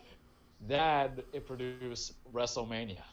So WrestleMania is 35 years old, and oh man, whew, we have a card. It is went from being simple to being like a four-hour pay-per-view with like seven matches to being like six, seven, eight hours loaded with everything. But this year is the year of Vince McMahon is laughing because not only is he telling Bill Polian and Charlie Ebersol and Mike Dunn or Tom Dunn to suck it, he's also telling people the MMA and UFC world to suck it because they are really riding the coattails of the phenom named Ronda Rousey, who is going to be main eventing in the first ever women's main event at WrestleMania in a triple threat winner takes all title belt match between her as Ronda Rousey as the Raw Women's Champion versus Charlotte Flair. That's right, the daughter of the Nature Boy Ric Flair, riding Woo! Daddy's coattails. Second best, but second's pretty good in a race, you guys. Remember that as the SmackDown Women's Champion. And then we have Becky Lynch, the uh, Irish glass kicker, the man. That's her nickname moniker, and I love it. You know, they're going to be going at it, and whoever wins, wins both titles. Is there talks of unification? I don't know, but I'm excited. Not really, because they overbloated it. Because Vince McMahon, when something's too good, he panics and goes even further. It's like you know you're getting a second date, dude, but you end up doing too much. Why are you doing this? She's to call you. It's okay. So we have a couple matches that breaking out in there. We have that who's going to be closing up the main events. We have Brock Lesnar, a former UFC heavyweight champion. You see the pattern? It's happening. Going against Seth Rollins for the Universal Championship belt. What do we know what's going to happen? I don't know. Brock's held the belt for about I don't know six, seven months. If he's going to lose, I'd be surprised. And you have all this other stuff. WrestleMania, guys, I'm excited. You have a little bit old school, new school. Triple H and Batista. That's right. Drax is coming up. He come up in this. He's promoting Endgame. Remember when I talked about them having a baby, the SAG Oscar winning awards? He's him, and he's pure Hollywood persona. It's gonna be a no holds barred for Triple H's career because Batista's doing this for one last match because he doesn't want to go out like no punk. So we rather have it at the biggest WrestleMania moment you have. The highlight match, the match I'm looking into: AJ Styles versus Randy Orton. Names that none of you people know. But AJ Styles can have a five star wrestling match with me, and I barely have one good knee. He can have a five star match with a broom. He can have a five star match with a baby. The man is talents, bathed in talents. His perfume, his cologne, the natural scent of it, musk, is talent. You have the Intercontinental Championship of Bobby Lashley, who was a former MMA fighter. Remember I talked about the pattern?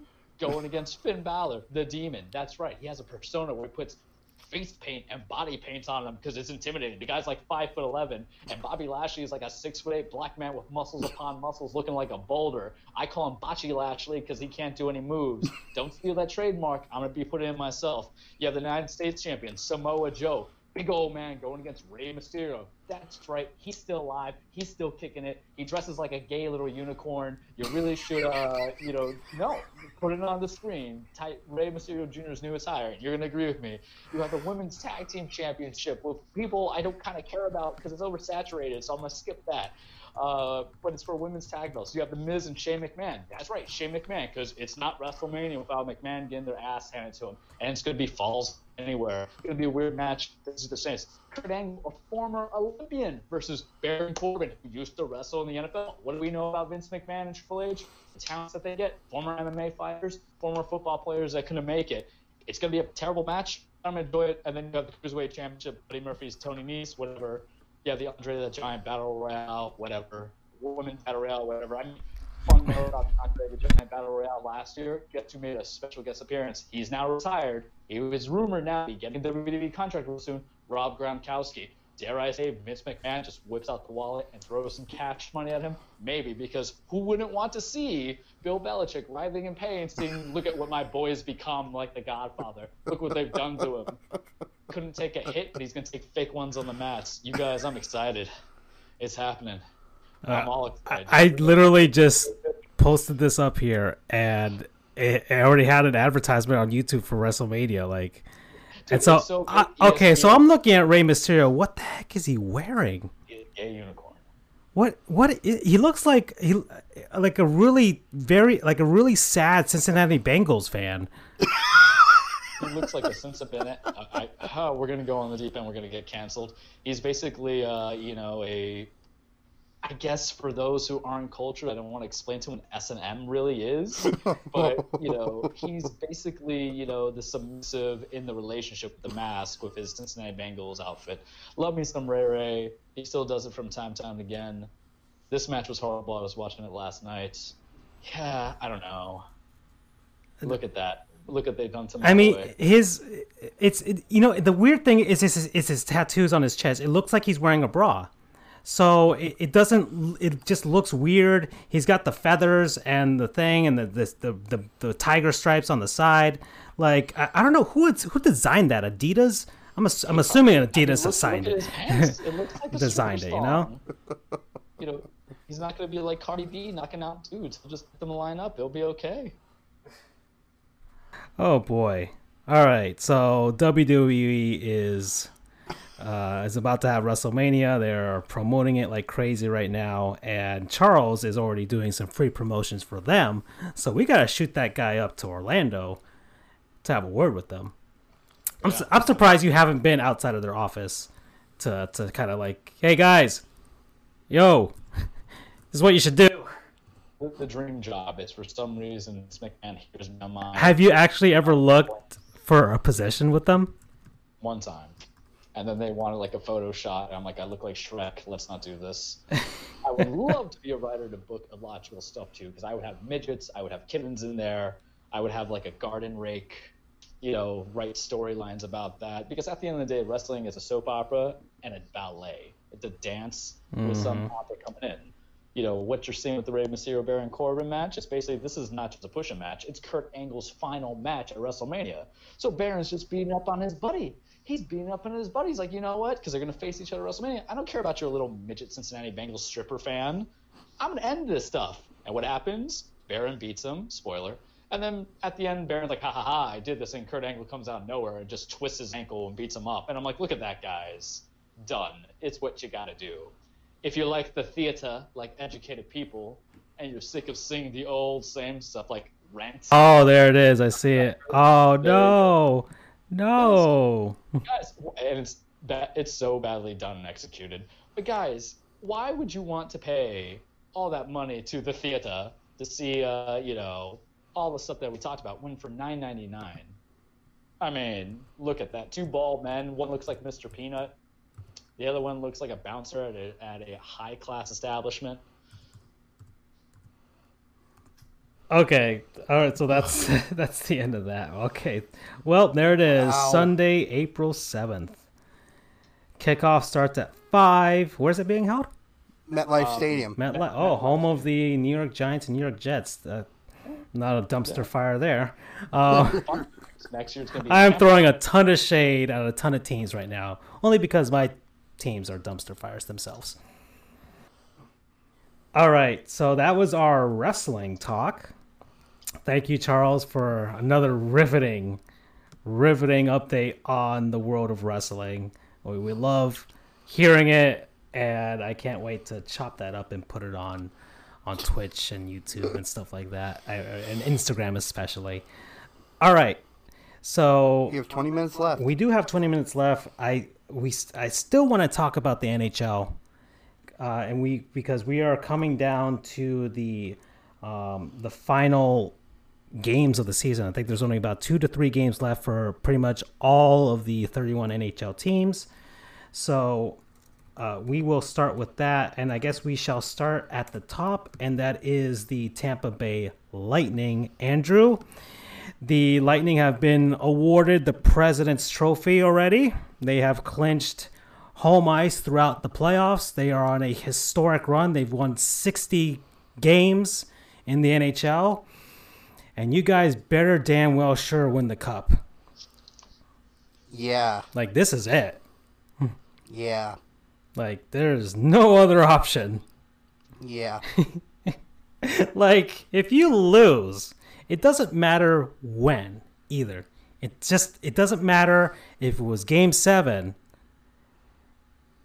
double overtime you have to win the darn Yeah. thing yeah. like i don't know when the last time a team of this caliber has had to try and win the cup or else like you made a suggestion was it 95 96 red wings or something Yeah, the there have only been three teams in NHL history. Uh, better to get bounced from the first round than lose in the Cup Finals. No, nope, absolutely not. Um, That that's like saying like when the Warriors lost uh, to the to the to the Cavs in 2016. Like it didn't matter when they lost. The fact that they lost is all it is. Like if they got bounced in the first round, it would have been a catastrophic failure. For the Lightning, it is literally they, they just have to win. I don't even like getting to the cup. They already lost the cup final in 2015 to the Blackhawks. Like they they they barely made. They almost got to it in 2011. But Yeah, that was a completely different team, obviously. But they have to win now. Yeah, the the Lightning um, have made it to the conference final. BU, as far as that, at least you still get a trophy. Tell that to the Florida Panthers fans right now, because that Prince of Wales trophy, we've been we've been looking at that banner for for twenty something plus years now, and it's it's not getting any better. Um, yeah, you kind of took the words out of my mouth there. Um, this is anything, and listen, in any other situation, I say, okay, if you can make it to the finals, you know, that's a great accomplishment. Uh, That's a good you know, like for example, with UCF, it's a great accomplishment to take the number one overall seed down to the centimeter. Um, the Lightning have to win. This this is non-negotiable. They are the most. They are the winningest team since 1995-1996, which was the 62. they have a plus one hundred goal differential. They have a plus 100 goal differential. They are 32 7 and 2 at home. You guys haven't even lost double digits at home. You're 28 and essentially, let's say, without the Bettman points, 28 and 10 in at, at, away. Like, like you guys are stacked on both sides. I it's listen. I know you've got 16 teams. Each one has an equal chance of making it to the making it to and winning the Stanley Cup. I get it, but in terms of how much you can't go through a 60 win season and not be expected to be the cup uh, cup favorites. Um, play much, yeah. I know, BU. And I, I, yeah, I mean, especially in the NHL because the NHL has the most random chance out of all the sports. it is definitely it has the most parity, I think, of any Right. uh, any of the, the LA Kings leagues. were an eighth seed and they won the cup. So uh, the Carolina Hurricanes could just get hot right. and and beat the Lightning in, in a seven game series. It could Right. like it, I don't expect it to happen, but because I don't really think any of those those bottom three teams trying to fight for the last two spots can beat them. But it just takes a hot streak. You could like like you could draw the Columbus Blue Jackets, and let's say Sergei Bobrovsky finally shows up and actually stands on his head to win. You know, so yeah, yeah, I completely understand all that, and believe me, I've been racking my brain about this topic for the past couple of months, seeing how successful the Lightning have been. But in terms of this, would be a you blew it moment times a million. This would be devastating if they can't win the Stanley Cup, considering that one, this is this is basically the last year of this core. Um, the Lightning are pay up soon. they got to pay up soon, and they are. Thanks to Steve Yzerman, he is a shrewd he is a shrewd businessman. Who is businessman. officially not the GM anymore, but right, Right, but he created this. correct. He got it right at the salary cap. Got these incredible players right at the salary cap. Uh, these this is the last year for a lot of those players on their current contracts, and you obviously cannot pay them all because they're going to want more. Um, this is the last year for that core, which has been mainly around since 2015, the last time they made it to the Stanley Cup Finals. Um, I mean, obviously, new guys have come in like Andrei Vasilevskiy. Um, I think Kucherov is is wasn't on the 2015 team, and he is absolutely tearing it up. Um, I think he's over 120 points this year, which is absolutely Right. ridiculous. Um, this this is a situation where this this will be the best opportunity the Lightning will have a cha- have to win a cup, perhaps for the foreseeable future, because this is a well meshed team. I mean, look at uh, Louis Domingue with his antics post game, like driving a motorcycle through the clubhouse. Um, any teams I want to avoid playing in a series, all of them. Uh, I just I just want them to hand us the cup. Andrew is so you are so nervous about this this playoff run right now I am because so nervous. It's essentially you guys like you have to win. It- like ha- like every other team, every other team that's gonna make the playoffs right now, um, they all have a shot at least. Mm-hmm. And just getting into the, the Stanley Cup playoffs is all you need. It's just for most teams that's that's all it takes. I think if I were at the right time. I think if I were going to let Andrew have a WrestleMania segment of ranting if the Lightning lose, Dude, oh lord, but but it's the the lightning are at a point where it's it is is if there's it, it's win or bust it's win or bust but um i'm just thinking of the teams that they wouldn't want to face. I mean they basically handed the butts to everybody at this point. Yeah, it, but that's but the it's the regular though, season. Right? That's the thing though is, you know, like if I was a Golden State Warriors fan, I would feel well. This not So, this season. Let's take a look right now, okay? Because we have the NHL has like um uh, their last ten games. So the Lightning are they've have gone eight. Uh, I've gotten eight and two in their last ten or something like that. Um, right now, who's hot? You have the Washington Capitals, who are kind of the the New York Islanders, but these teams are just kind of like in the Metro, are kind of just coasting into their seating.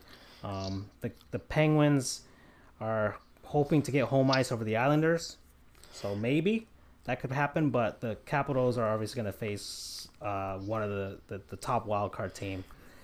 The Blue Jackets, the Hurricanes, and the Canadiens are all they have to win. So they're all basically winning around the same time. Carolina's kind of wavering there, which is unfortunate for for us because we are fans of them. They are fans of us because um, uh, Boynton actually followed Yeah. us on our, our inst- on our Twitter page. So um, you know, we love those bunch of jerks and we hope they win. And, you know, obviously when the Habs don't make the playoffs, that's great for everyone. Yeah. Um, well, Charles brings up a good point here. Um, and as I was thinking about it, Charles, I think any team that has won a Stanley Cup in recent history, I am very scared of. Uh, very scared of playing. In this case, that would be the Pittsburgh Penguins and the Washington Capitals. The Columbus Blue Jackets are getting hot. That if they let's say they wound up as that second wild card and you have to face them, like uh, they have the the tools. They have Panarin, they have um, they have Atkinson, and they've got Sergei Bobrovsky and a Vezina winner already. Yeah, that's That could be the, the Achilles heel. a team. The thing that scares me the most is a team with a good goaltender. Um, that would be Bobrovsky. That would be Price. That would be um, Marc Andre Fleury over in the West.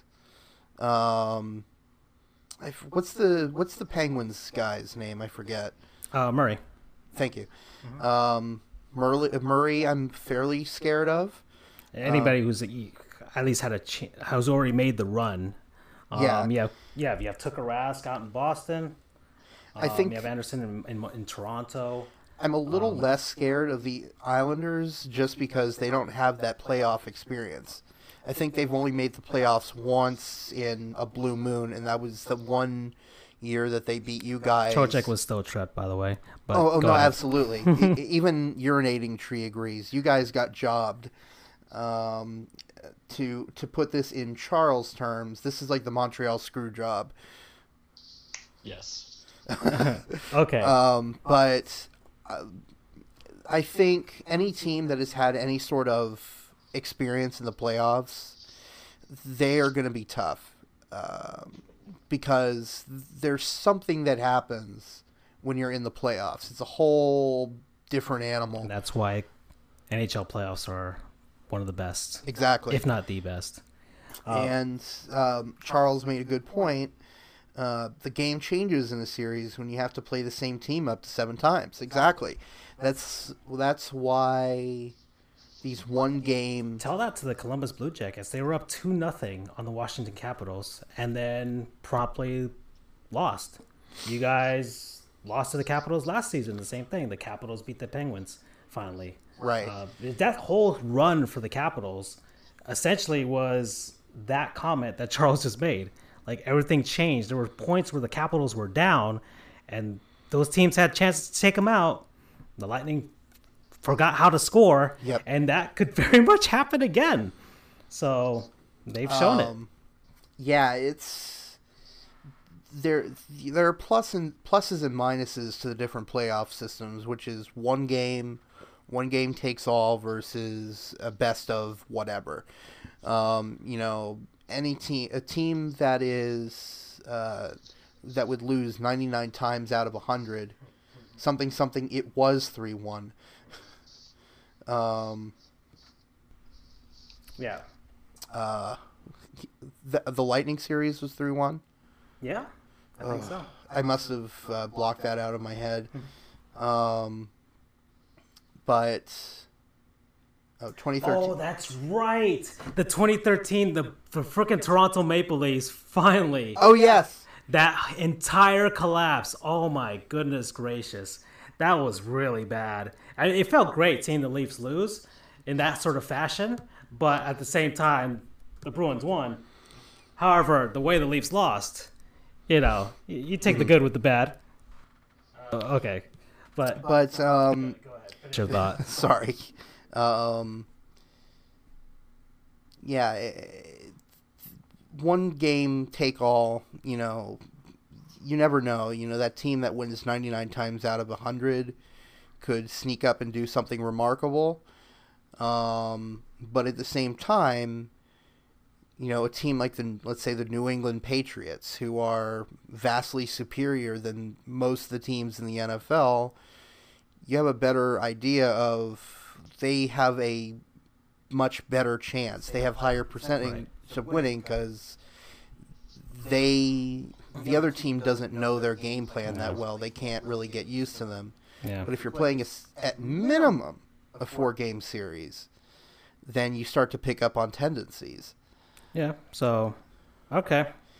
So I am I am cautiously optimistic about this playoff for the Tampa Bay Lightning. Yeah. Um, Which is uh, the complete opposite of the other side of Florida. um, this is something I wanted to talk about. I'll try not to go over too long with this. Oh, I'll try I- to keep it within two minutes. I'm sorry. I I, I, I totally ranted. I'm Oh no, you were not ranting in a sense. You were uh, praying to the hockey gods. That's And I- I that don't the, usually- the the, the, the lightning kind of put this all together and finally do it. But I'm on the other side, which is I'm a Florida Panthers fan. I've been a fan since 2011. I've had myriad of opportunities with the Panthers. Very thankful for them. Uh, when I covered them um, as a member of the media, very great organization um, and all that sort of jazz. But from a fan perspective, I am I am fed up, as Empty Seat Picks Galore Twitter account would attest to. I am fed up with the team. I think uh, a lot of our fans are fed up. Season ticket holders are fed up. We were we've been promised a bright future in for the Florida Panthers since Dale Tallon took over in 2010. Uh, essentially, right off the heels of the Blackhawks finally winning the Stanley Cup final, which he had a huge, huge hand in in constructing. And I'll give it to this to, to them. They've they've got a great core of players. Alexander Barkov has just tied the Panthers season, season single season record for points in a season, 94 with the great Hall of Famer Pavel Bure. Um, Jonathan Huberdeau having a career year. Uh, Evgeny Dadonov, another great year. Mike Hoffman, best trade we've made since we got Jagr. Um, all of these guys, we have we. This is our best offense. I don't know if in franchise history, but it's pretty. It's getting pretty darn close. Um, we have the third best power play, which the Panthers' power play has been abysmal since I've become a fan, and we finally figured it out. Like offensive standpoint, the team finally has figured it out. Unfortunately, we forgot how to play defense. We also forgot that James Reimer is not a 1B goalie. He is definitely a backup, and a backup backup, as in he should be sitting next to Ryan Tannehill type of backup. Um, uh, so enjoy that, Charles, in Tennessee. Uh, gotta throw some shade at Ryan Tannehill. He's finally gone from the Dolphins. That happened also between this time that we were not talking on the show. And Roberto Luongo is going to be 40 years old. He still has three seasons left on his contract, by the way, that the Vancouver Canucks gave him. But he's 40 years old. And unless he has like a Dwayne Roloson type of run, like he had in 2011 with the Lightning, it's it's we should find a new goalie. you know, preferably one, you know, who wasn't born in the 70s. Uh, just for my thoughts.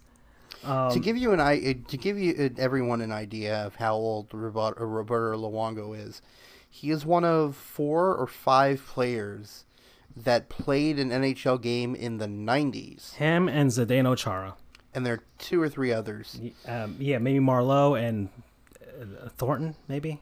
Joe Yeah, Thornton? those two, and Yeah. I think there was one more, but these play these guys have been playing for nearly 20 years and almost if they can hang on for one or two more seasons they will have been they will have played over 3 decades Oh, funny thing for baseball, there's no player that's played in the 90s anymore. Like the last player, Bartolo Colon, he's not playing right now. He's not on any team. So there's no single Major League Baseball player that has played in the 90s right now. but on the opposite end of that the first player that was born in the 2000s is now playing with the Toronto Blue Jays Right. So, so we're all and not not played in the the sun is 2000s going to blow up. was born I'm very depressed right now with the Panthers. me too I should be in that depression sucking factory out in California. There's a helmet that sucks depression for some reason. At least they Oh. think it does. Uh, but okay, uh, let me wrap this up because um, I just want the Panthers to not hurt me anymore. this is a really bad intervention for the Panthers, but for those that are for those who can't see what Francisco is doing, he's practically putting his hands together and looking up and praying to the hockey gods like I was. just freaking Gordie Howe if you're up there. If you could sprinkle some some of your fairy dust onto the Panthers up there with Ted Lindsay and and um, who else is dead? Uh, and Um, Maurice Rocket Richard and You could use a goalie. You could use uh, Terry Sawchuk. Yeah, I could use Terry Sawchuk or um, Jacques Plante, just some of those great original six guys, um, to kind of give the Panthers uh, some semblance of, of hope. You know, I, I wouldn't mind going back to the Stanley Cup Finals, even losing. You know, even losing, we could hang another banner. That'd look really nice. You know, we don't we don't have to do. You know, it, just, it doesn't have to be that great. We could get swept again. I don't even care. but man, I'm tired of the gimmicks with the marketing. Um, I, I'm tired of. They had this is on Fox Sports Florida, their their their channel. They had Alexander Barkov saying because it's their 25th anniversary. Um, you know, Panthers hockey, 25 years, and we're just getting started. And the way this season has gone, which on paper this roster should have made the playoffs. It's it you're I'm everybody has taken it as if 25 years and you guys are now just getting started. like that's how we're taking it. Like the Marlins could do that. In fact, that was their motto last season, just getting started for their 25th anniversary. But at least they had two World Series championships. So it could be like, well, you know, other than the horribleness, we at least had two shining moments. While the Panthers, our shining beacon is getting swept by the Avalanche in 96 in a fluke season. Like the Vegas Golden Knights are good. That Panther squad lasted two good seasons. That was it. But I I just Charles I- chimed in really quickly over. I only went to one game. That one game that we went to. Oh, no, no, two games this season. Two games this season, um, with you guys, and I don't know what can be done. It's just this is kind of like the feeling of a lot of sports fans. This is, um, this it, it just replace it with whatever team that you're you're a fan of that's doing horrible right now. And for me, it's all of them. it's all of them. The Panthers and the Heat, which they're still fighting. The Dolphins, the Marlins, and even the Seminoles football team. Just, I am not having a good time right now. okay, end of that. Whatever. well, Um, two more very interesting comments here. we should have invested in. We should have invested in the AF instead of the Hurricanes owner. And then the Panthers want the Panthers want the AAF Bill Polian vision. Nah, Charles, we're not you- that desperate. You always know the best things to chime in on on the on the chat. I try. Okay, uh, guys, we're at two hours. This was a fun one. I, I had a lot of fun. It's with un- this one. unfortunate we couldn't get to the NBA, but once again, we'll talk about it next week because the end of the season is going to be happening by then, and we'll have a better idea of the playoff seedings and and the dumpster fire that is the last three spots in the, of the Eastern Conference. Right, and then Um, on and- top of that, we won't waste And Dwyane quote Wade. unquote waste. Uh, we won't use 30 minutes to talk about the AAF because they'll either be alive or they'll be dead, and Right. we can cover that in about five to ten minutes. but uh, and we didn't do all our other segments, but we had a lot of stuff to talk about from the last three weeks. So thank you everybody for joining us on the twentieth episode of Sports Goofs. Thank you to Andrew. Uh, thank you to Charles. Uh, congratulations to our member Cesar. He won a case, so that why that is why he could not be here. So good on you, dude. And what about Congratulations.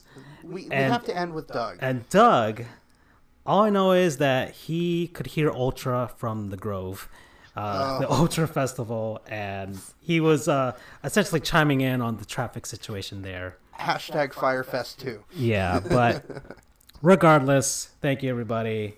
Uh, have a good night, good evening, good afternoon, wherever you are, and we will see you guys hopefully next week for another episode of Sports Goofs. Love, Ciao. peace, love, peace, and hair grease, everybody. Watch wrestling.